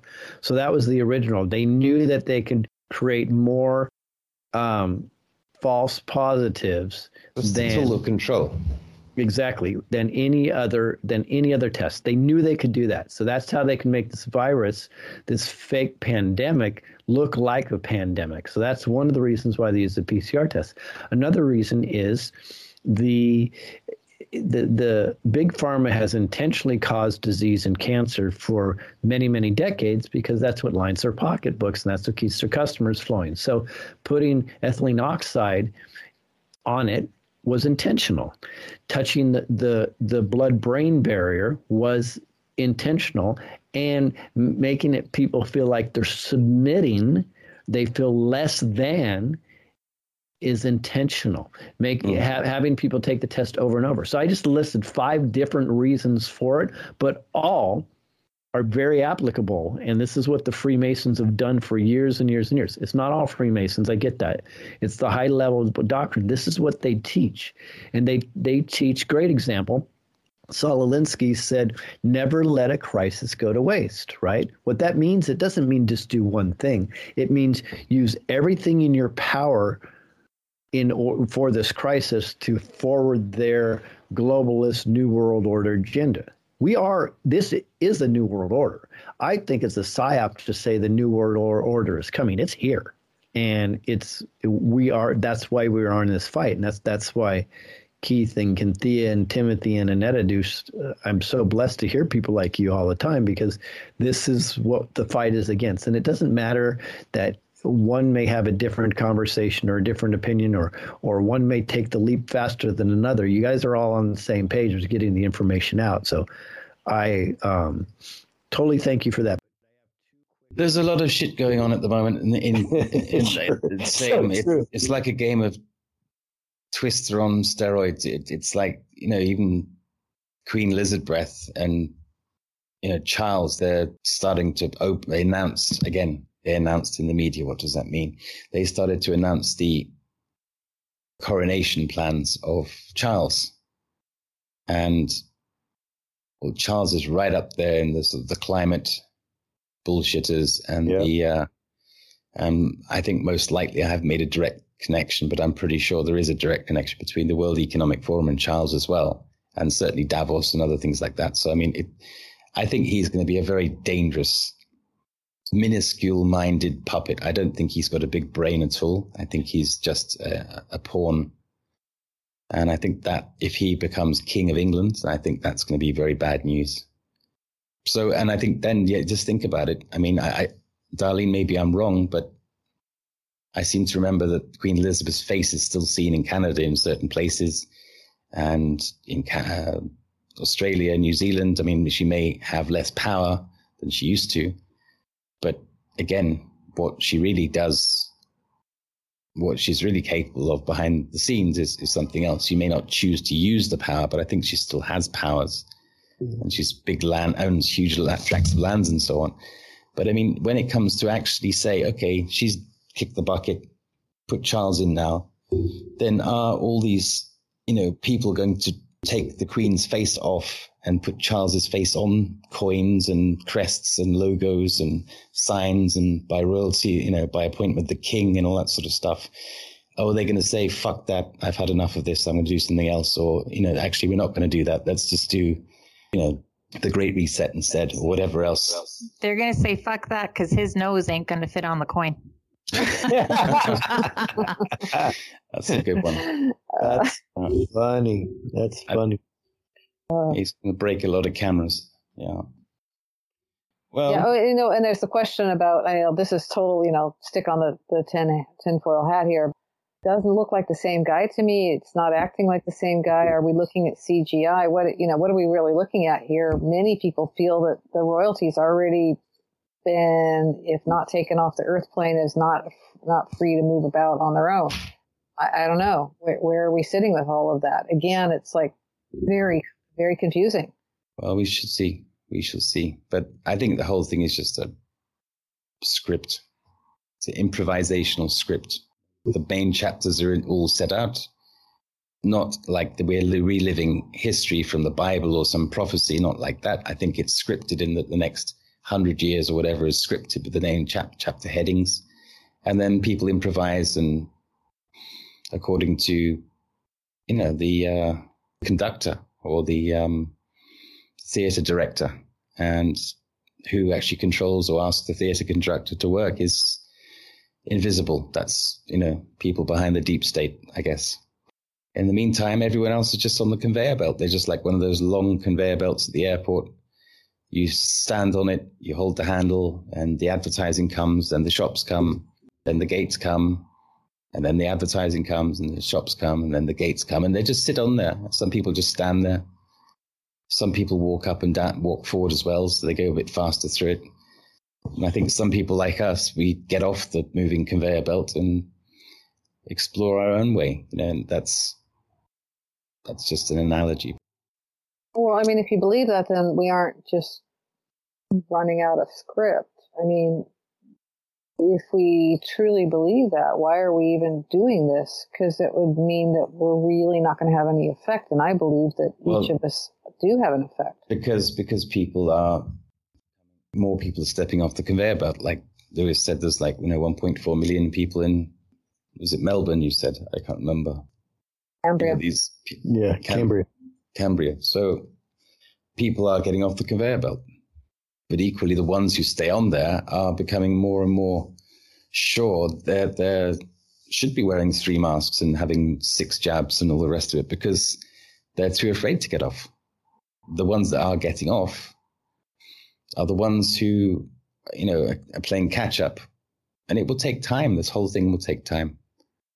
I think you're going to find, I believe Queen Elizabeth is already dead. And the reason why I believe that is because I know somebody in um, Great Britain that ha- was happened to be at a hospital two and a half weeks before Prince Philip was announced dead, and he took a picture in the the reflection of an ambulance showing showing um, somebody being guarded and wheeled in undercover through the back door. And he called me and he says, he says, that's Prince Philip. And it was, oh no, I'm sorry, they were being wheeled out to a uh, coroner's van. And he said, that was Prince Philip. I said, yeah, whatever. I go, so when are they going to announce it? He goes, oh, it'll take, it'll be a, probably a couple of weeks, but it was him. He told me this two and a half weeks before the announcement. Mm. So, so I, I'm guessing that she probably already passed away, and this is why she had COVID publicly, because this is where our common sense comes in. There is no way that the Queen of England would ever be exposed to anybody that's sick. It would not happen. She would be so completely isolated, and any utensils that would come near her were would be highly disinfected, especially at her age, if you yeah. believe COVID to be real. It would just never happen. So as soon as I heard COVID announcement, I said, okay, this is a precursor for something. It's either part of their agenda or she's already dead. So that's that's just my opinion, but I mean that's the type of uh, circumstantial thoughts and evidence that we can kind of sew together because it is hard to come up with the facts. That's for sure. Mm. And also the fact is that she's very, very, very close now to reigning for 70 years, which has all been planned for years. Yeah. The celebrations and the fact that she'll go down in history as the queen of 70 years and blah, blah, blah. So I think they just, it wouldn't surprise me if she died before. It wouldn't be surprised. We made jokes after the show that she's been put in a, in a freezer and she'd be wheeled out. Ruth, next to Ruth Bader Ginsburg. Maybe, maybe, yeah. yeah.